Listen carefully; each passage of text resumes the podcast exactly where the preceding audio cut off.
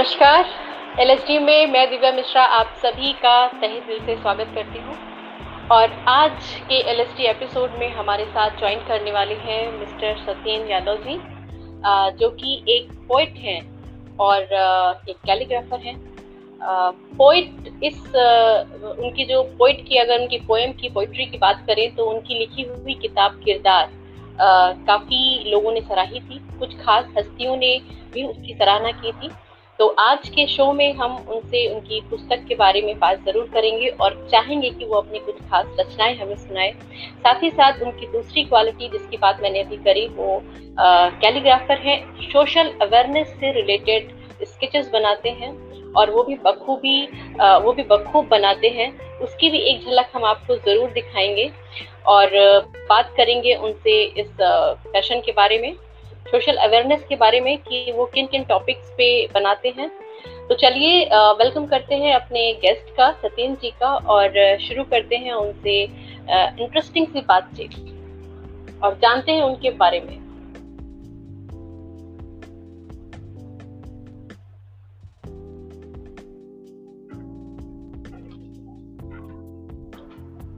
Hello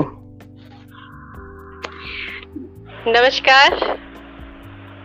नमस्कार Divya ji. L S T में आपका बहुत बहुत स्वागत है। बहुत बहुत, शुक्रिया आपका इनवाइट करने के लिए एल एलएसटी में आपका बहुत जी जी। और आपके बारे में अगर हम अभी अपने व्यूवर्स को बता रहे थे कि आपकी पुस्तक किरदार के बारे में तो हम बिल्कुल ही आशा करते हैं कि आपसे आज हमें बहुत खूबसूरत रचनाएँ उस पुस्तक से सुनने को मिलेंगी। और साथ ही साथ आपकी और भी जो आपकी पैशन है उसके बारे में बात करेंगे। और एक और चीज़ जिसके बारे में मैं अपने व्यूवर्स को बता दूँ कि सत्येन जी फिटनेस को लेके हेल्थ को लेके बहुत ज़्यादा अवेयर हैं, बहुत अच्छे से अपने मेंटेन करते हैं शेड्यूल को। और उसके बारे में भी हम उनसे ज़रूर टिप्स लेंगे। तो सत्यन जी, आपका एक बार फिर से हमारे शो में बहुत बहुत स्वागत है। आपने अपना कीमती समय हमारे लिए निकाला। और सबसे पहले हम जानना चाहेंगे आपसे कि आप अपना परिचय थोड़ा सा हमारे व्यूवर्स को दें कि आप कहाँ से हैं, आपकी एजुकेशन प्रोफेशन के बारे में हमें थोड़ा सा बताएँ। फिर हम आपकी पोइट्री के बारे में बात करेंगे। ज़रूर, दिव्या जी, बहुत बहुत धन्यवाद। आपने मुझे बुलाया और इस काबिल समझा कि मैं आपके शो पर आ सकूँ। आपने दो तीन चीज़ों का ज़िक्र किया। एक मेरी बुक किरदार का दूसरा फिटनेस का और तीसरा जिस चीज़ के बारे में आप जानना चाहते हैं कि लाइक मैं पहले अपना इंट्रोडक्शन दूँ तो शुरुआत इंट्रोडक्शन से करते हैं। तो मेरा नाम सत्यन यादव है। मैं बेसिकली अलवर राजस्थान का रहने वाला हूँ। और अलवर राजस्थान में जी आ, मेरी प्राइमरी एजुकेशन अलवर राजस्थान में हुई। उसके बाद मैंने अपनी ग्रेजुएशन औरंगाबाद महाराष्ट्र से की। पोस्ट ग्रेजुएशन फिर मैंने निकमार पुणे से की। औरंगाबाद और पुणे घूमने के बाद फिर डेस्टिनी लेकर आई मुझे दिल्ली के बिल्कुल पास गुरुग्राम में। सो so, 2004 से मैं गुरुग्राम में हूँ और पेशे से मैं एक सिविल इंजीनियर हूँ। क्योंकि हम ज़्यादातर बातें करेंगे आज पोइट्री के बारे में कैलीग्राफी के बारे में स्केच के बारे में बट ब्रेड एंड बटर जिस चीज़ से आता है वो सिविल इंजीनियरिंग है। मेरे अलावा परिवार में मेरी वाइफ मोनिका और दो बहुत प्यारी सी बेटियाँ, मायरा और अनाया। हम चारों लोग गुरुग्राम में रहते हैं और मैं यहाँ पर एक रियल एस्टेट कंपनी में जॉब करता हूँ। वेरी नाइस वेरी नाइस तो आप सिविल इंजीनियर हैं और बिल्कुल अलग स्ट्रीम है। फिर ये पोइट्री का शौक आपको कहाँ से लगा? कब से आपको लगा कि आप लिख सकते हैं और प्रेरणा कहाँ से मिली आपको? दिव्या जी, बड़ी मज़ेदार बात यह है कि इंसान की जो हॉबीज होती है, वो कहीं ना कहीं ना छिप जाती है। कॉम्पिटिटिव दौर के अंदर ना इंसान को पता नहीं चलता, वो क्या करना चाहता है या उसे क्या करना चाहिए। और हम तो वैसे भी टीयर टू सिटीज़ से आते हैं, जहाँ पर इंजीनियर होना, डॉक्टर होना या यूपीएससी के एग्ज़ाम देना, इन तीन चार चीज़ों पे ज़्यादा ध्यान देते हैं तो जो शौक है उनको बहुत ज़्यादा परसू लोग नहीं करते हैं। बट मैं आपको बताऊँ, ये जो छिपी हुई चीज़ें होती हैं, ये कभी ना कभी निकल कर ज़रूर आएँगी। ये हो सकता है बचपन में निकल कर आए, हो सकता है ये आपके एजुकेशन के टाइम में, आपके कॉलेज में निकल कर आए। लेकिन मैं आपको बताऊँ, सरप्राइजिंगली, जिन चीज़ों की वजह से आज हम बात कर रहे हैं मेरी पोइट्री मेरी बुक टेलीग्राफी इन चीज़ों का कोई भी मेरे जानने वाले या मेरे जो दोस्त लोग हैं वो आपको ये बैकग्राउंड में नहीं बता पाएँगे कि मुझे कभी इन चीज़ों का वहाँ शौक रहा या ये चीज़ें कभी वहाँ पर दिखाई दी। हाँ जो एक चीज़ आपने इससे पहले शुरू की कि फिटनेस फिटनेस का शौक शुरू से रहा। फिटनेस और हम फॉर्चुनेटली अनफॉर्चुनेटली आज उस दौर से गुजर रहे हैं जहाँ पर कि फिटनेस ने अपने आप को बहुत इंपॉर्टेंट फील करा दिया है हमें। Pandemic right. में जो लोग थोड़े फिट हैं या जिन लोगों ने अपनी फिटनेस का ध्यान रखा है उनकी ज़िंदगी हो सकता है थोड़ी सी ज़्यादा बेटर है। मैं ये नहीं कहूँगा कि बाकी लोगों की ज़िंदगी बेटर नहीं है। बट फिटनेस का ध्यान रखना बहुत ज़्यादा ज़रूरी है और मैं इस बात को बहुत ज़ोर देकर आपको कहना चाहूँगा, हमारे सारे सुनने वालों को, देखने वालों को ये बताना चाहूँगा कि फिटनेस सबसे प्राइमरी चीज़ है जो कि एक इंसान को ध्यान देना चाहिए। Fitness is not only physical fitness fitness mental physical fitness mental fitness ये सब चीज़ें आपस में जुड़ी हुई होती हैं। आपका करियर आपकी हॉबीज सब कहीं ना कहीं फिटनेस से इस तरह जुड़ी हैं कि जब तक आप फिट नहीं हैं शायद आप उन सब कामों को ना कर पाए या उन सब चीज़ों को आगे ना ले जा पाए जो कि फिटनेस से बहुत बड़े तरीके से जुड़ी जुड़ी हुई होती हैं।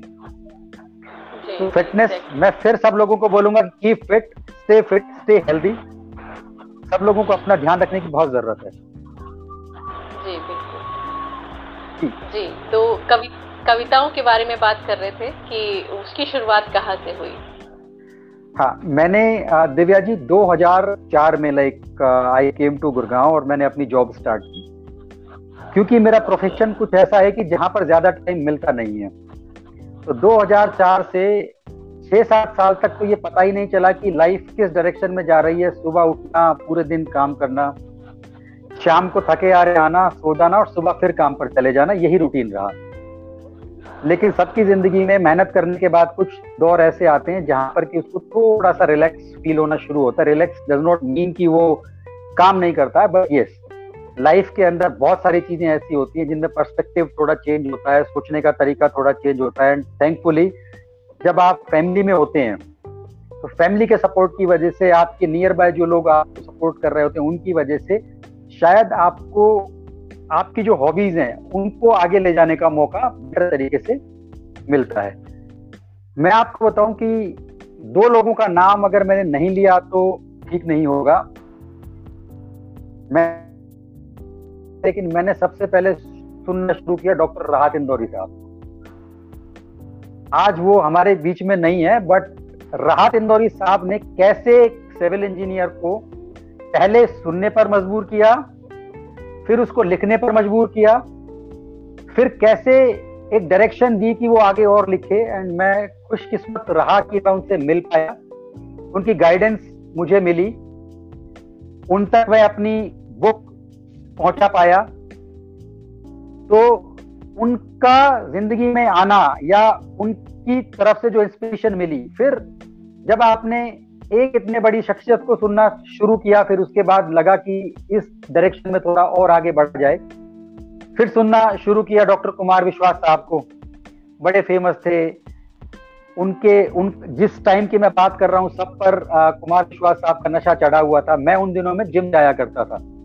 तो चेंजेस कैसे आते हैं मैं आपको बताऊँ कि मैंने सुबह लाउड म्यूज़िक की जगह इनकी पोइट्रीज को सुन के इनकी शायरी को सुन के एक्सरसाइज करनी शुरू की। वेरी सरप्राइजिंग एंड बहुत सारे लोगों को ये सुनकर हँसी आएगी कि जब आप किसी को बहुत एडमायर करते हैं तो आप उनसे इतना इंस्पायर हो जाते हैं कि आप एक्सरसाइज भी उनको सुनकर जब करना शुरू कर देते हैं मतलब आप एक ऐसी डायरेक्शन में चल पड़े जहाँ पर कि आप उस शौक को एक नेक्स्ट लेवल पर ले जाना चाहते हैं। तो उनको सुनते सुनते कब लिखने का शौक हुआ? लिखने के बाद ऑफ़िस में जब लोगों को सुनाना शुरू किया तो दोस्त लोगों ने कहा कि शायद मैं ठीक लिख रहा हूँ या ठीक डायरेक्शन में जा रहा हूँ।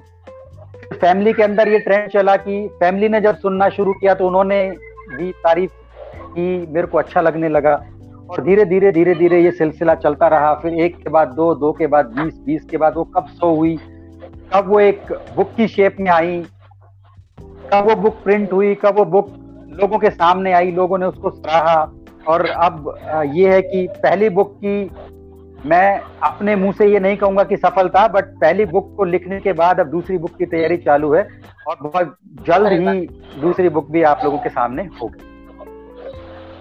अरे वाह बहुत बहुत बेस्ट विशेज आपकी सेकेंड बुक के लिए भी और पहली बुक को तो जो सफलता मिली आ, उसके लिए बहुत बहुत बधाई।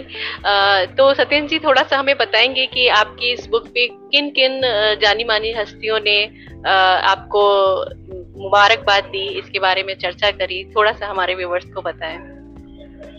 मैं आपको बताऊँ लाइक जिनकी जिनके बारे में जिनका मैंने ज़िक्र अभी किया डॉक्टर राहत इंदौरी साहब किस्मत से इस बुक की वजह से ही मेरे को उनसे मिलने का मौका मिला।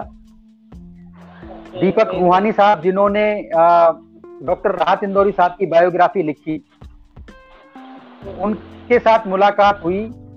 उनको मैंने रिक्वेस्ट की कि वो मुझे एक बार इंदौरी साहब से मिलवाएँ। और मैं खुशकिस्मत रहा कि इंदौरी साहब ने मुझसे मिलने के लिए हाँ की। मैं इंदौर गया। इंदौरी साहब ने बुक इंदौरी साहब ने बुक ली। बुक को पढ़ा, बुक को पढ़ने के बाद उन्होंने बुक पर अपने ऑटोग्राफ दिए ये ये कुछ ऐसे लम्हे हैं जिनको मैं याद करता हूँ तो फिर मुझे बहुत अच्छा महसूस होता है। और फिर उसके बाद रूहानी साहब ने भी और इंदौरी साहब से जिनसे मैं बाद में मिला, उन्होंने बुक को बहुत अप्रिशिएट किया। उसके अलावा कुछ और जानी मानी हस्तियाँ, दो शायद जिनके नाम मैं अगर यहाँ पर लूँ तो हो सकता है लोग इंदौरी साहब की तरह ना पहचाने, बट वो भी अपने आप में बहुत बड़े नाम हैं। विनीत चौहान साहब के साथ मेरी मुलाकातें हुई उन्होंने उसको देखा और सराहा। आसपास के अंदर कुछ कॉरपोरेट से जुड़ी हुई ऐसी हस्तियाँ थी जिन्होंने बुक को देखा और बुक की बड़ी तारीफ़ की। तो मुझे बड़ी खुशी होती है कि पहली बुक आप लिखें और इतने बड़े लोगों की सराहना उस पर मिले। तो ये आ, सोचने में और लाइक इसको फील करने में ये बहुत अच्छा महसूस कराती है। रियली रियली बहुत आ, बहुत ये राहत इंदौरी साहब से अगर आपको अप्रिशिएशन मिला है तो ये सच में अपने आप में बहुत बड़ी बात है। और ये अपने आप में प्रूफ है कि ज़रूर उस किताब में कुछ ऐसी चीज़ें ज़रूर होंगी जो तो हम चाहेंगे कि कुछ रचनाएँ आप हमें भी उस किताब से सुनाए हमारे व्यूवर्स के साथ में भी थोड़ा शेयर करें। ज़रूर दिव्या जी की बहुत मुझे बड़ी खुशी होगी कि मैं कुछ सुना पाऊँ। और उम्मीद है कि आपको और सुनने वालों को, देखने वालों को पसंद आए। तो बुक के अंदर एक बहुत मेरी पर्सनल फेवरेट एक पोयम है, जिसका नाम मैंने रखा था, ये बाज़ार है। हम अपने आसपास अगर कहीं भी देखें कि लोगों ने किस तरीके से रिलेशंस को भी कमर्शलाइज कर दिया है, या किस तरह से रिश्ते भी बदल गए हैं लोगों के देखने के नज़रिए, दोस्ती या आसपास के माहौल में, किस तरह से एक बाज़ार क्रिएट हो जाता है। मैंने उसको कुछ लिखने की कोशिश की और लोगों ने पसंद किया। इस कविता के बारे में मैं आपको बताऊँ कि इस पर एक शॉर्ट फ़िल्म भी बनने वाली थी बट वो पेंडेमिक की वजह से बीच में अटक गई और वो अभी तक रिलीज़ नहीं हुई। लेकिन यही वो पोएम थी जिसके जिसको दिया गया था प्रोडक्शन हाउस को और जिन्होंने इस पे काम करना शुरू किया था। तो मैं आपको सुनाना चाहूँगा ये बाज़ार है। सजी धजी हैं गलियाँ सारी। सजी धजी हैं गलियाँ सारी, सपनों सा संसार है। सजी धजी हैं गलियाँ सारी, सपनों सा संसार है। ढूंढ रहे सब ग्राहक अपना, भाग दौड़ भरमार है। आँखों में नहीं शर्म, आँखों में नहीं शर्म, बातों में व्यापार है। सबकी लगती है बोली यहाँ सबकी लगती है बोली यहाँ। सब बिकने को तैयार है, ये बाज़ार है। आप अगली लाइन से मेरे को समझाने की ज़रूरत नहीं पड़ेगी और आप कनेक्ट करिए कि मैं आपको कहाँ ले जाना चाह रहा हूँ कि सब बिकने को तैयार है, ये बाज़ार है। बूंद बूंद बारिश को तरसे, कभी ओले कहर बन बरसे। बूंद बूंद बारिश को तरसे, कभी ओले कहर बन बरसे, खून पसीने से सींचा जिसको, दिन रात महफूज रखा इसको, दिमाग में है कर्ज की चिंता, पिता होने के फ़र्ज़ की चिंता, सब किस्मत का फेर है, सुबह होने में देर है, सब किस्मत का फेर है, सुबह होने में देर है। लगा उन फ़सलों का ढेर है। मेहनत होने को बेकार है। लगे जीना जैसे दुश्वार है। पर इसको कहाँ सरोकार है? ये बाज़ार है। पर इसको कहाँ सरोकार है? ये बाज़ार है। फिर सुबह होने को है। फिर सुबह होने को है कोई फिर वज़न ढोने को है। आँखों में लाचारी जिसकी, झुकी हुई है कमर इसकी। भूख से सिकुड़ी हैं आते, सुन रहा है सबकी बातें। भूख से सिकुड़ी हैं आते, सुन रहा है सबकी बातें। दाम तय कर रहे हैं शातिर। घर में बैठे बच्चों की खातिर। सूखे हुए गले से ये फिर बोझा ढोने को तैयार है। ये बाज़ार है। बचपन जाने कहाँ खो गया। पहले किसान की फ़सल खराब हुई फिर वो निकलकर शहर में आता है। मजदूरी करने को आ, मजबूर होता है। फिर उसके बाद देखिए उसकी ये परेशानी वहाँ तक नहीं टलती और उसके बच्चों तक आती है। तो किस तरह से मैंने पेश किया कि बचपन जाने कहाँ खो गया वो अचानक बड़ा हो गया। जिसकी आँखों में होने थे सपने खिलौने बेचकर लगा है थकने। जिसकी आँखों में होने थे सपने, खिलौने बेचकर लगा है थकने। जीवन के सामने हार कर अपनी भूख प्यास मारकर, मासूमियत आज रो गई है, इंसानियत कहीं खो गई है। अपने बच्चों का भविष्य सुधार कर किसी मासूम के मन पर प्रहार कर कर रहा अत्याचार है, ये बाज़ार है। अब स्टेप अगर एक और आगे देखें, पहले किसान अपनी फ़सल को छोड़ता है, शहर आया, शहर आने के बाद उसके बच्चों ने भी मजदूरी की, और सबसे ज़्यादा मजबूर करने वाली चीज़ शायद आप उसको समझ पाए आगे, कि कर रहा अत्याचार है, ये बाज़ार है, जाने ये कौन सी जगह है। अब तक हर कोई जगह है। जाने ये कौन सी जगह है? अब तक हर कोई जगह है। गजरों से ठेला लदा है। रोशनी तले अंधेरा दबा है। सफ़ेद वस्त्रों में शैतान खड़ा है। सजे हुए जिस्मों के पीछे पड़ा है। हर किसी की अपनी अदा है। आतुर करने को सबको फिदा है। बदन पर सबके दाग हैं। दिल में सुलगती आग है। मन में गहरे घाव हैं। लाचारी के भाव हैं। किसी की घटती मांग है। किसी का चढ़ रहा दाम है। मजबूरियाँ हज़ार हैं। ये बाज़ार है। तो ये बाज़ार है को मैं कुछ इस तरह से यहाँ तक लेकर आया कि मजबूरी एक इंसान को किस तरह से बाज़ार में लेकर आती है और किन परिस्थितियों से उसको लाइक ट्रेवल करा सकती है मैंने कुछ इसमें वो दर्शाने की कोशिश की। उम्मीद है आप लोगों को पसंद आई। बहुत खूब बहुत खूब सच में। और बहुत लोग हमारे साथ जुड़े हैं जो बहुत लोग इसको पसंद भी कर रहे हैं। एक बार मैं चाहूँगी मैं अपने व्यूवर्स से थोड़ा सा हाय हेलो कर लूँ। ये बहुत ज़रूरी चीज़ है। दिनेश शर्मा जी हमारे साथ जुड़े हुए हैं। थैंक यू सर आपने हमें ज्वाइन किया। मीनाक्षी दबाज जी हैं। और हल्केश जवाहर जी हैं जो कह रहे हैं सत्यन जी सिविल इंजीनियरिंग के प्रोफेशन और कविताएँ लिखने का शौक। अर्थात रचनात्मकता को बनाए रखने में प्रोफेशन बाधक नहीं बनना चाहिए। बिल्कुल बिल्कुल। बिल्कुल ठीक कहा। और बहुत बहुत धन्यवाद के लिए। नितेश कपूर जी हमारे साथ जुड़े हुए हैं सुमन अलवर जी हमारे साथ जुड़ी हुई हैं।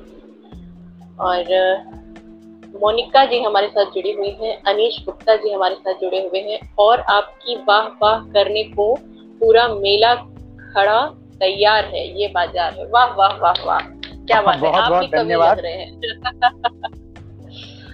अर्चना सांगी जी हमारे साथ में हैं और मोनिका जी कह रही हैं one of your best poetry it is so well recited really बहुत amazing thank you so much Ruby Yadav ji भी हमारे साथ जुड़ जी। आ, तो सत्यन जी हम और रचनाएँ इस पुस्तक से ज़रूर सुनना चाहेंगे लेकिन आ, हम चाहेंगे कि आपकी फिटनेस का जो आपका शौक है पैशन है तो माहौल भी ऐसा चल रहा है समय भी ऐसा है तो हम चाहेंगे कि उसके बारे में थोड़ा बातचीत करते रहें। और एक बार हम चाहेंगे कि अपने व्यूवर्स को आप बताएँ कि आप इतने फिट दिख रहे हैं उसके पीछे क्या राज है क्या शेड्यूल है किस तरह से आप अपने आप को मेंटेन रखते हैं। दिव्या जी फिटनेस दुनिया में ऐसा कोई इंसान नहीं होगा जिसकी पसंद नहीं है। सब लोग फिट रहना चाहते हैं बट वो फिट हैं या नहीं है, ये एक दूसरा मुद्दा है। फिट रहना आजकल के ज़माने में बहुत आसान नहीं रह गया है। डिसिप्लिन की अगर हम बात करें तो डिसिप्लिन को मेंटेन रखना, ये हमारी हेल्थ से शुरू होता है।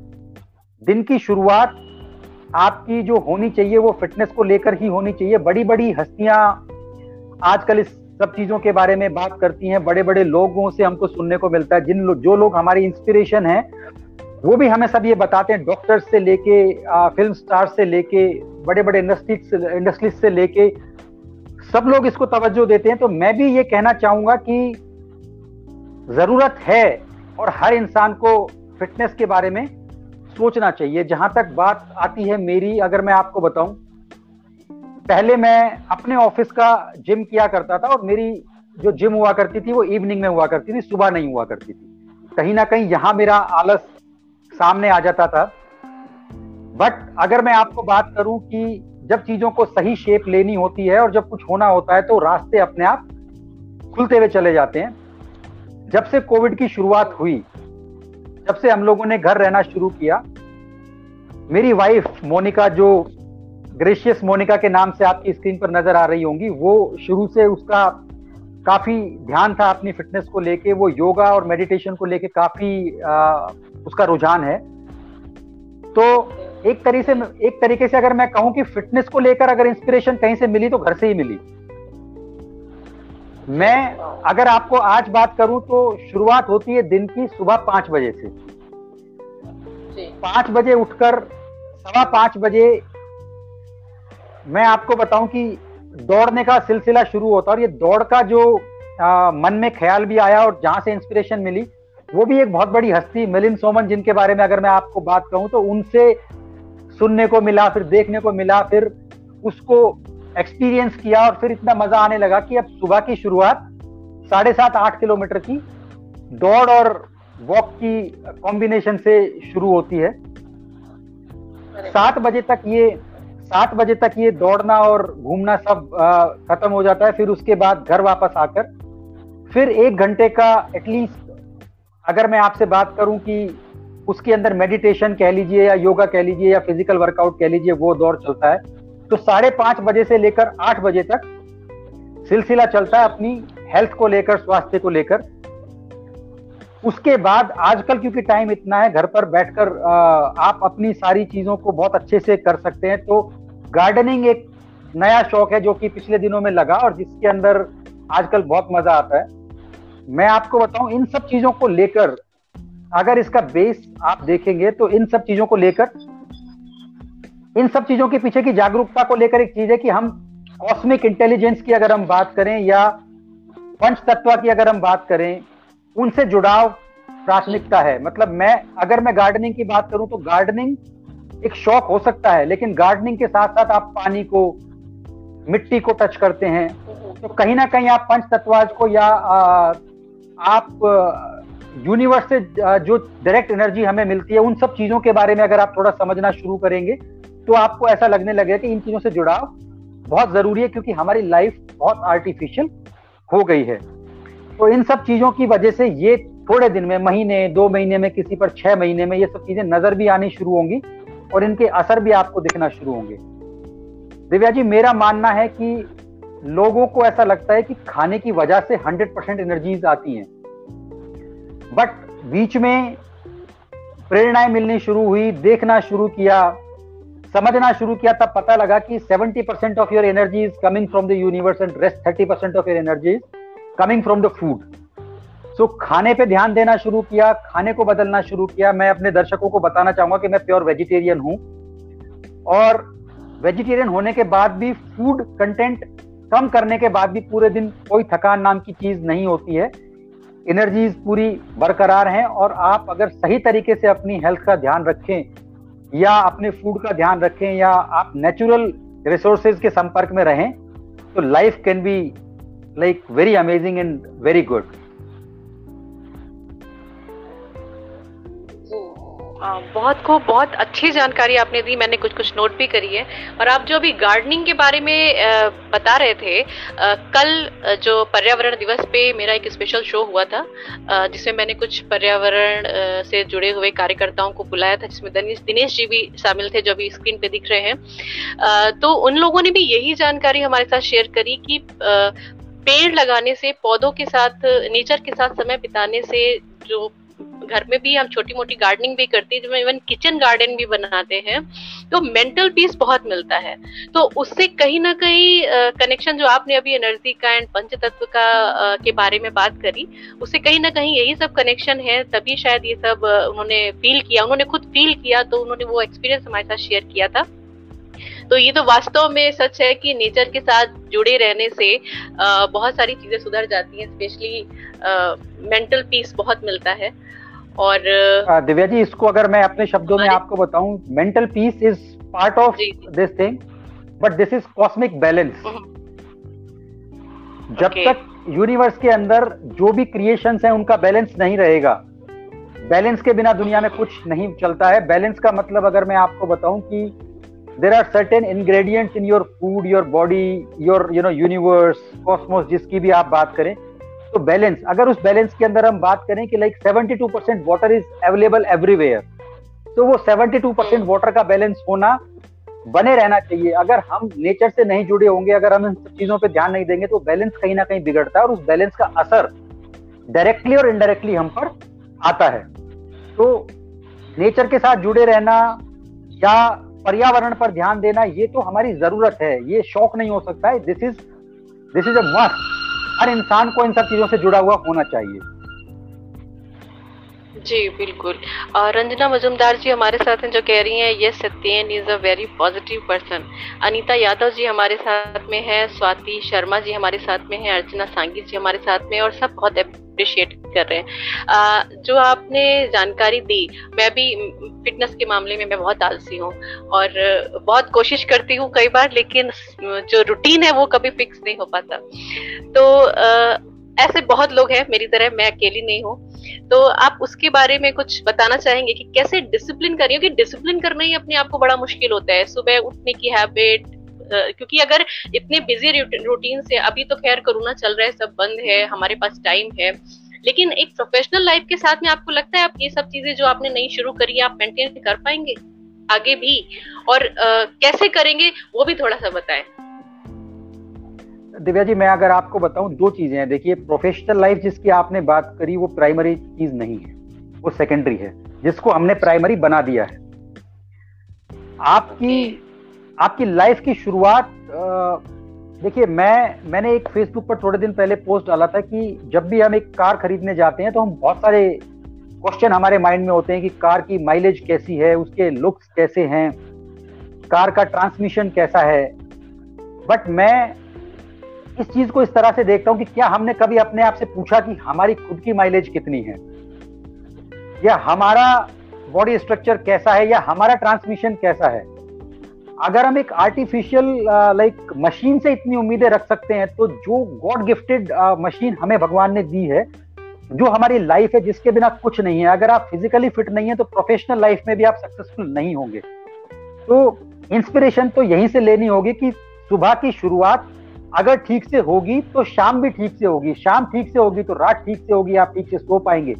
और अगर आप रात को ठीक से सो पाएँगे तो सुबह फिर ठीक से उठ पाएँगे। दिस इज़ ए साइकिल इन सब चीज़ों को करने के लिए देखिए आप फूडी हो सकते हैं, आपका ध्यान दूसरी चीज़ों में हो सकता है बट आप अपने शरीर को या अपने दिमाग को नुकसान करने के बारे में कैसे सोच सकते हैं? ये तो कोई भी नहीं सोच सकता।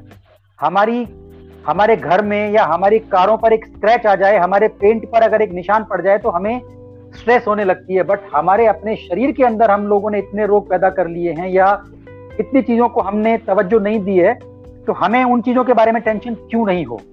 तो समझने की ज़रूरत है कि लाइफ में फ़र्स्ट प्रायोरिटी किस चीज़ की होने की जो हमारा जीवन है, उसकी या हमारे जीवन की वजह से जो हम आगे बढ़ते हैं करियर के अंदर या हमारे अपने रिश्ते।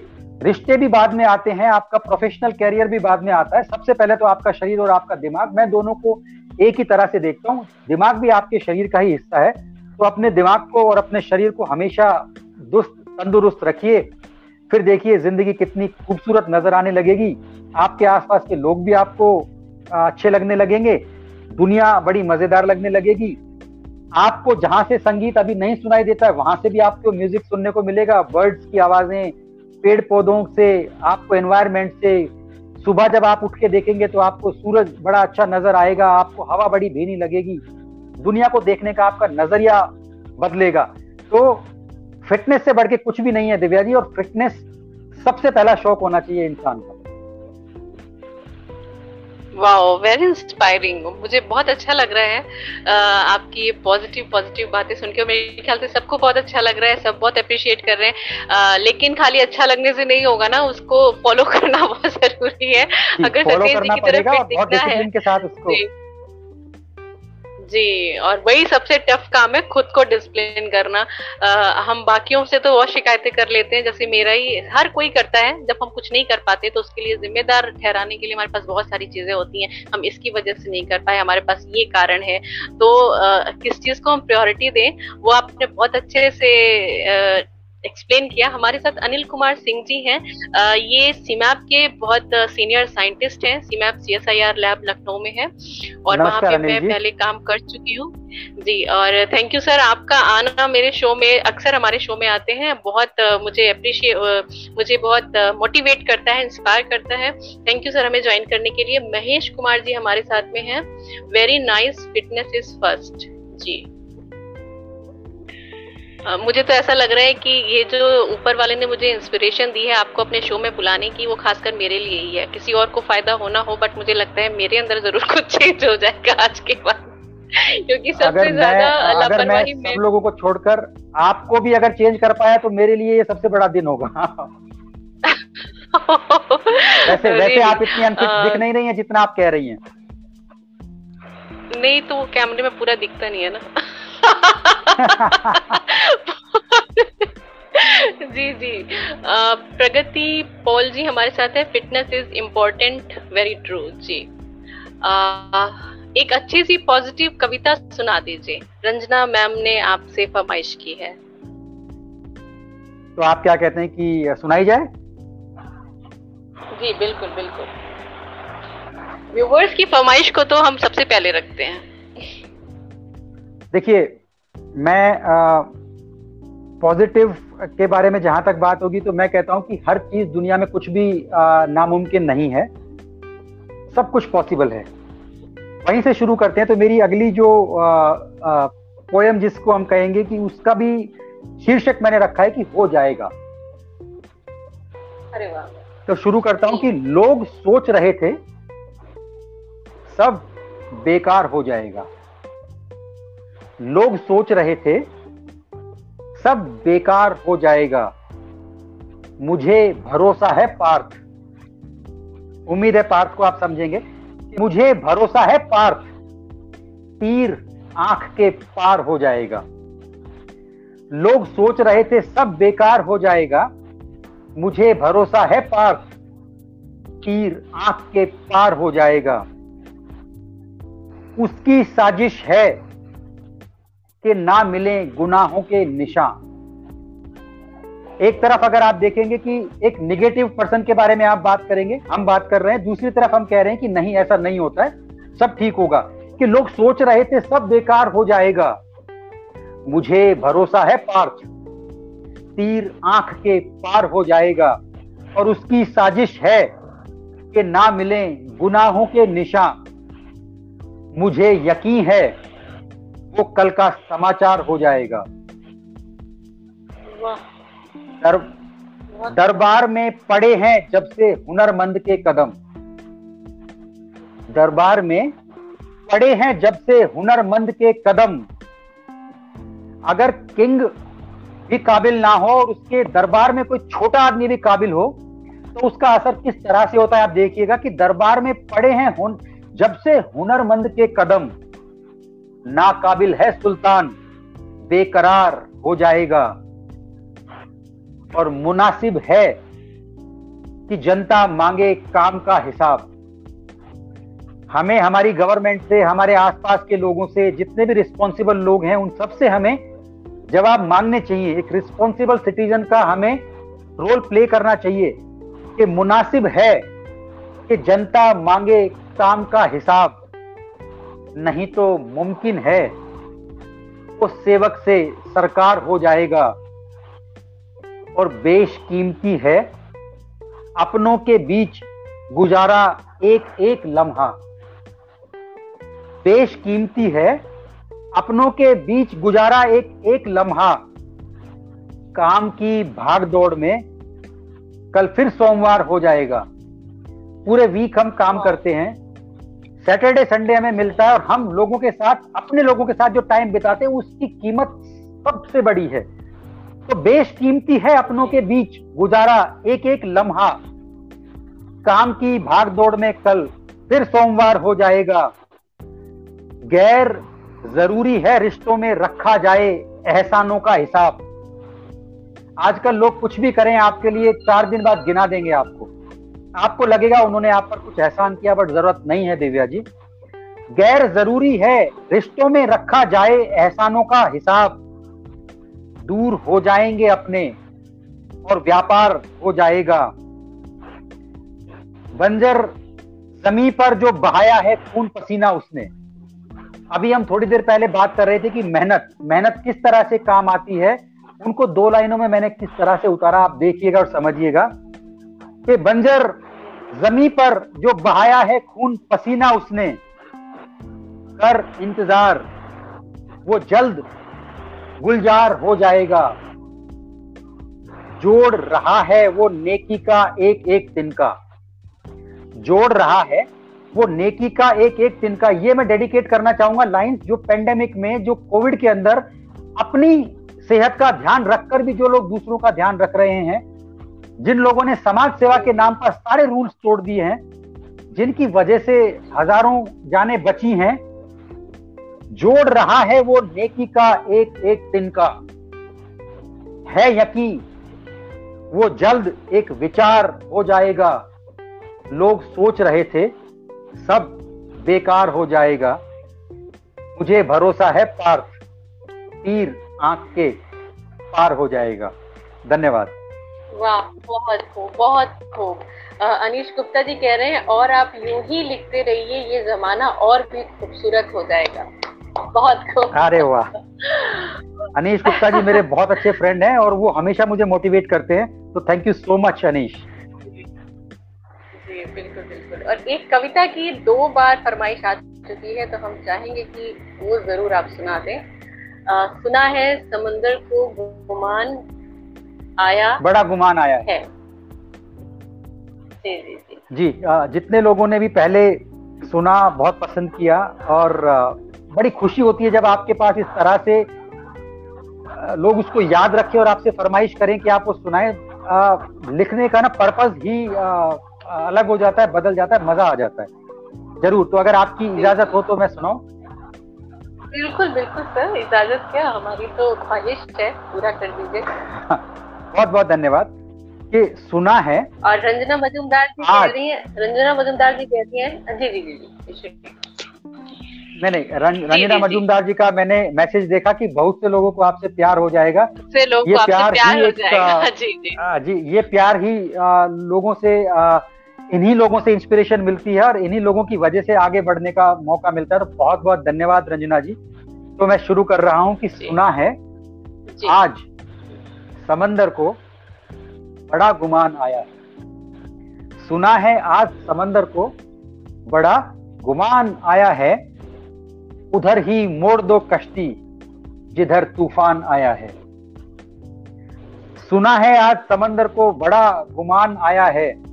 उधर ही मोड़ दो कश्ती, जिधर तूफ़ान आया है। घूम रहा है खुलेआम इंसानियत का कातिल। घूम रहा है, खुलेआम इंसानियत का कातिल। ले चलो उस गली जहाँ रहने शैतान आया है। ले चलो उस गली जहाँ रहने शैतान आया है। बड़ा हंसता है, कमज़ोर पर सीना ठोक करके वो। बड़ा हंसता है, कमज़ोर पर सीना ठोक करके वो। मिलकर देखें, अखाड़े में कौन बलवान आया है। सुना है आज समंदर को बड़ा गुमान आया है। फैल रहे हैं कुछ यूँ, मेरी ख्याति के किस्से। फैल रहे हैं कुछ यूँ, मेरी ख्याति के किस्से। जकड़ कर लाओ, जंजीरों में ये फरमान आया है। फैल रहे हैं कुछ यूँ मेरी ख्याति के किस्से।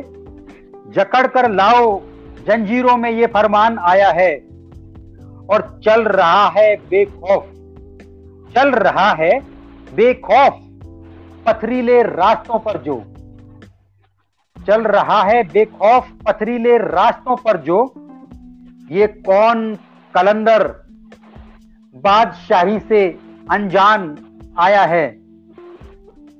हो गए बर्बाद। आशियाने बार बार फिर भी। हो गए बर्बाद। आशियाने बार बार फिर भी। चीर के तूफानों का सीना, इत्मीनान आया है। सुना है, आज समंदर को बड़ा गुमान आया है। उधर ही मोड़ दो कश्ती, जिधर तूफ़ान आया है। धन्यवाद। वाह, बहुत खूब। और अब समझ में आ रहा है मुझे भी और जो भी आपको फ़र्स्ट टाइम सुन रहे होंगे, जो जानते हैं, वो तो जानते ही हैं। जो फ़र्स्ट टाइम सुन रहे होंगे, उन्हें बिल्कुल पता चल गया होगा कि राहत इंदौरी साहब ने आपकी रचनाओं की तारीफ़ क्यों करी, क्योंकि वाकई आपकी कविताओं का लेवल बहुत ऊँचा है। यकीनन, बहुत मज़ा आ रहा है सुनने में।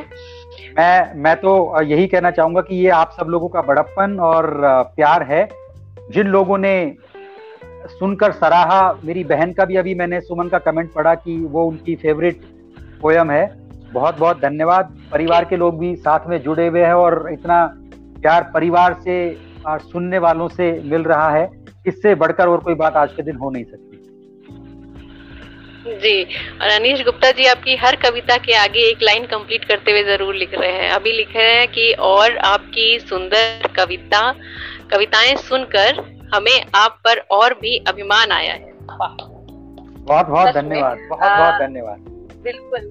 आपके परिवार आपके दोस्त ज़रूर आप पे अभिमान करते होंगे बेशक। तो मैं चाहूँगी सर आपका जो एक और पैशन है कैलीग्राफी उसकी भी एक झलक मैं अपने दर्शकों को दिखा दूँ और उसके बाद हम उसके बारे में भी थोड़ी सी बातचीत करेंगे। ज़रूर ज़रूर दिव्या जी।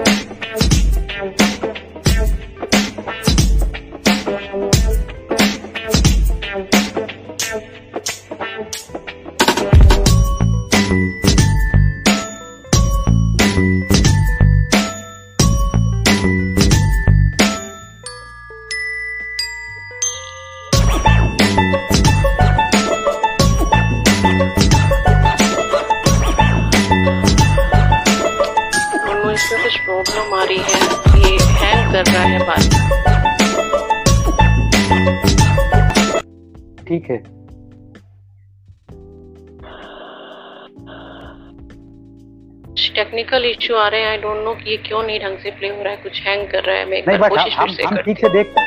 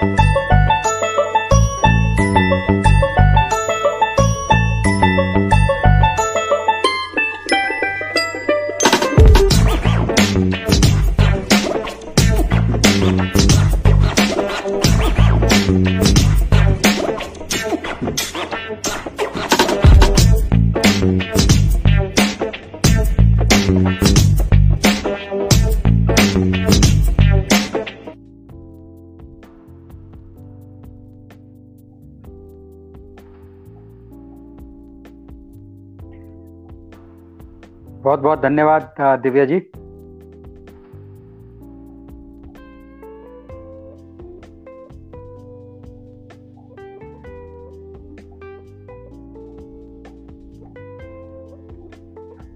हेलो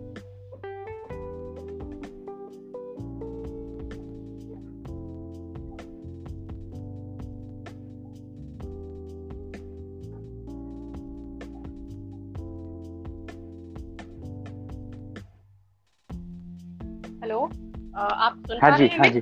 जी जी जी जी हाँ। बिल्कुल सुन पा रहे हैं। मुझे मुझे लग रहा था कुछ टेक्निकल इशू होने वाला है और मेरा फ़ोन अचानक से बंद हो गया। पता नहीं क्या हो गया उसमें।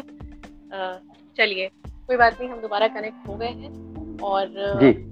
जी तो जो अभी मैंने झलक दिखाई वो सबने देखी होगी और उससे हमें ये भी समझ में आ गया कि आपका ये पैशन भी आप कितनी बखूबी फॉलो कर रहे हैं। और जैसा कि मुझे पता है और मैंने देखा आपके प्रोफ़ाइल में कि आप सोशल अवेयरनेस से जुड़ी हुई चीज़ों पे स्केचेस वगैरह बनाते हैं।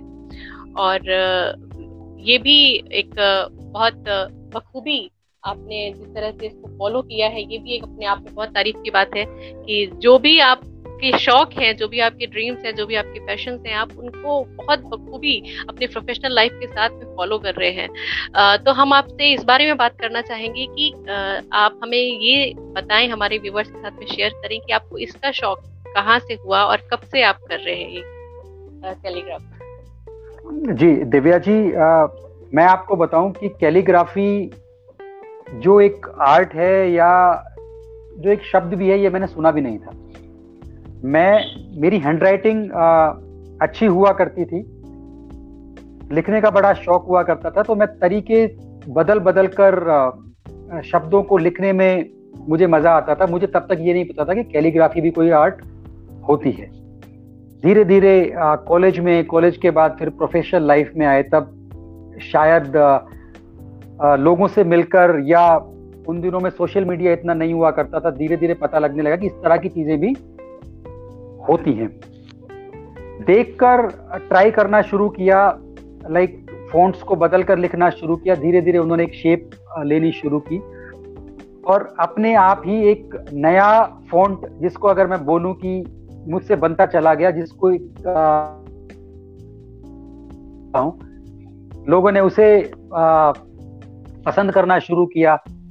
फिर ऑफ़िस के अंदर देखें या जान पहचान में या परिवार में बर्थडेज की तो आजकल लाइन लगी होती है और थैंक्स टू फेसबुक की आजकल किसी का बर्थडे छुपता भी नहीं है। पता लग जाता है कि किसी का बर्थडे है या आने वाला है।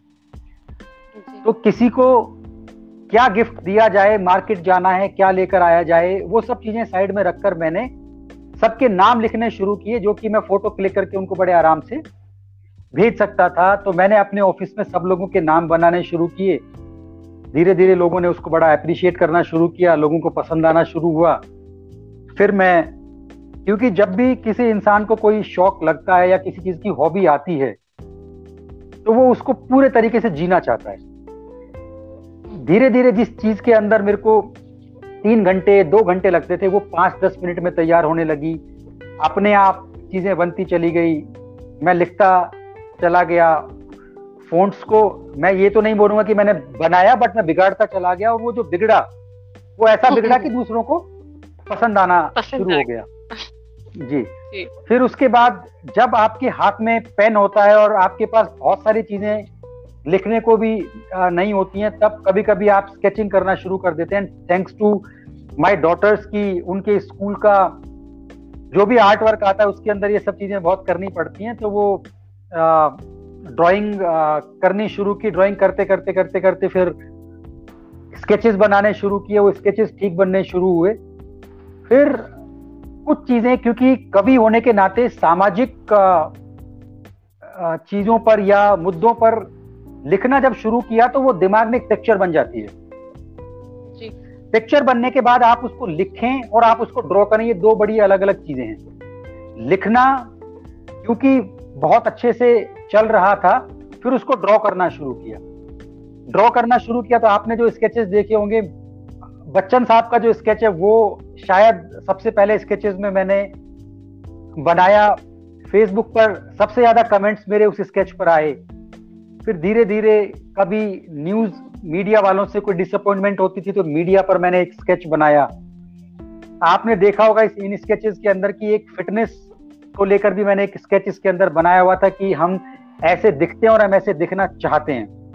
तो वो आप उसको क्रिटिसिज्म कह लीजिए या दूसरों के लिए मैसेज कह लीजिए। हस्बैंड वाइफ की मीठी नोक झोंक पर भी आपने इसके अंदर एक स्केच देखा होगा। तो दिमाग में कुछ पिक्चर्स बनती हैं जिनको आप ड्रॉ करना चाहते हो। थैंकफुली इन सब चीज़ों के लिए आपको टाइम चाहिए होता है और ये टाइम आपको दो ही तरीके से मिल सकता है। या तो आपके सारे काम बहुत व्यवस्थित तरीके से टाइम पर पूरे हो जाएँ जिससे आपको टाइम मिले या आपके परिवार में आसपास के लोगों से आपको इतनी शांति और इतना सपोर्ट मिले जिसकी वजह से आप अपने आ, इन सब ड्रीम्स को पूरा कर पाए। तो बस ऊपर वाले का रहम और आप सब लोगों की दुआओं से ये सब होता जाता है, आप लोगों को पसंद आ जाता है, उससे और खुशी मिलती है, और नया करने की इच्छा होती है। तो बस ये यूँ चलता है दिव्या जी। जी, बहुत खूब। और ये बात आपने सच में बहुत इम्पोर्टेंट कही कि आसपास के जो लोग हैं, आपकी फैमिली आपके फ्रेंड्स उनका सपोर्ट आपके एफर्ट को हंड्रेड परसेंट जो उसका रिज़ल्ट होता है, वो उस, उसमें उसका बहुत योगदान होता है, आपकी फैमिली का, आपके आसपास के इन्वायरमेंट का। काफ़ी हद तक हमारे हाथ में होता भी है कि हम उसको मैनेज कर लें, लेकिन अगर बिल्कुल ही कोई सामने ऐसा इंसान है आपके साथ में जो बिल्कुल भी सपोर्टिव नहीं है, बल्कि और निगेटिव है तो थोड़ा टफ हो जाता है अपनी चीज़ों को मैनेज करना मेंटेन रखना, अपने पैशन को मेंटेन रखना। तो आपको ये सब सपोर्ट मिला है अगर आपकी फैमिली से, आपकी वाइफ की साइड से एंड आपके फ्रेंड्स की साइड से तो ये बहुत सच में अच्छी बात है। एंड अनिल यादव जी हैं all under one room Satyen Yadav ji. तो अब हम चाहेंगे so कि जी। आ, जी। जी जी अनिल यादव मेरे बड़े भाई हैं और अगर मेरे बड़े भाई की तरफ़ से तारीफ़ सुनने को मिले तो ये बहुत बड़ी बात है। थैंक यू सो मच जी बिल्कुल। आ, तो सतीन जी आपने आ, हमारे व्यूवर्स की फरमाइश पे तो आ, काफ़ी कुछ सुना दिया। हम आप अपनी भी कुछ फरमाइश करना चाहते हैं। तो हम चाहेंगे कि सोशल इश्यूज़ पे अगर आप कुछ ऐसा लिखते हो जैसे बहुत सारे सोशल इश्यूज़ हैं जो भी वुमेन से रिलेटेड या अभी आंदोलन चला किसानों से रिलेटेड कुछ ऐसे सोशल इश्यूज़ ऐसे हैं जिनको सुन के देख के आपको लगता हो कि इसमें कुछ चेंज होना चाहिए एंड वो आपको लिखने के लिए और प्रोत्साहित करता हो कि इस पे कुछ लिखो। तो ऐसा कुछ आपने लिखा है सोशल इश्यूज़ से रिलेटेड वो हम मैं आपको बताऊँ दिव्या जी देखिए सोशल इश्यूज़ को अगर हम एक बहुत छोटे दायरे में देखेंगे तो उसको देखना आ, नहीं समझ में आएगा। हम हमारा परिवार परिवार के बाद हमारी सोसाइटी सोसाइटी के बाद हमारा शहर इस तरह से हमारा समाज बनता है। ये एक दायरा बहुत बड़ा है। मैं आपको बताऊँ इसके अंदर भी दो तरह के लोग होते हैं। एक जो परेशानियों की वजह से निगेटिव है हम्म। एक जिनकी आदत हो गई है निगेटिव होने की। मैंने थोड़ी देर पहले आपको बोला कि बैलेंस जब आपका दिमाग और आपका शरीर आपके 100 परसेंट कंट्रोल में नहीं होता है, तब आप वो सारे काम करने लगते हैं जो कि दूसरों को या प्रिंसिपली जो ठीक नहीं है, जो करेक्ट नहीं है। जब भी एक आदमी का बैलेंस खराब होगा, एक इंसान का बैलेंस खराब होगा, वो कुछ ऐसे काम करेगा जो समाज को, आसपास के लोगों को पसंद नहीं आएँगे। उसे हम कई बार निगेटिविटी कहते हैं, कई बार हम ये कहते हैं कि इस आदमी ने किसी दूसरे का चश्मा लगाया हुआ है, इसकी सोच पर पर्दा पड़ा हुआ है। लेकिन मैं आपको बताऊँ, इन सब चीज़ों को दूर करने के लिए हर आदमी को कोशिश करनी चाहिए कि एक पॉजिटिव मैसेज सबको दिया जाए, लोगों को स्ट्रेस फ्री किया जाए। स्ट्रेस फ्री करने के लिए हमें वो सब लिखना होगा, हमें वो सब दिखाना होगा, हमें वो बातें करनी होगी जिनसे लोगों के दिमाग आ, उस लेवल पर आए कि एक अच्छे समाज की स्थापना की जा सके।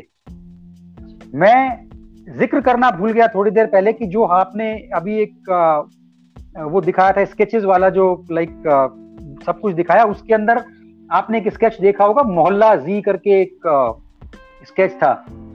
वो मोहल्ला जी मैंने कुणाल वी सिंह जी की मूवी के लिए तैयार किया था। कुणाल जी को आप अच्छे से जानते हैं।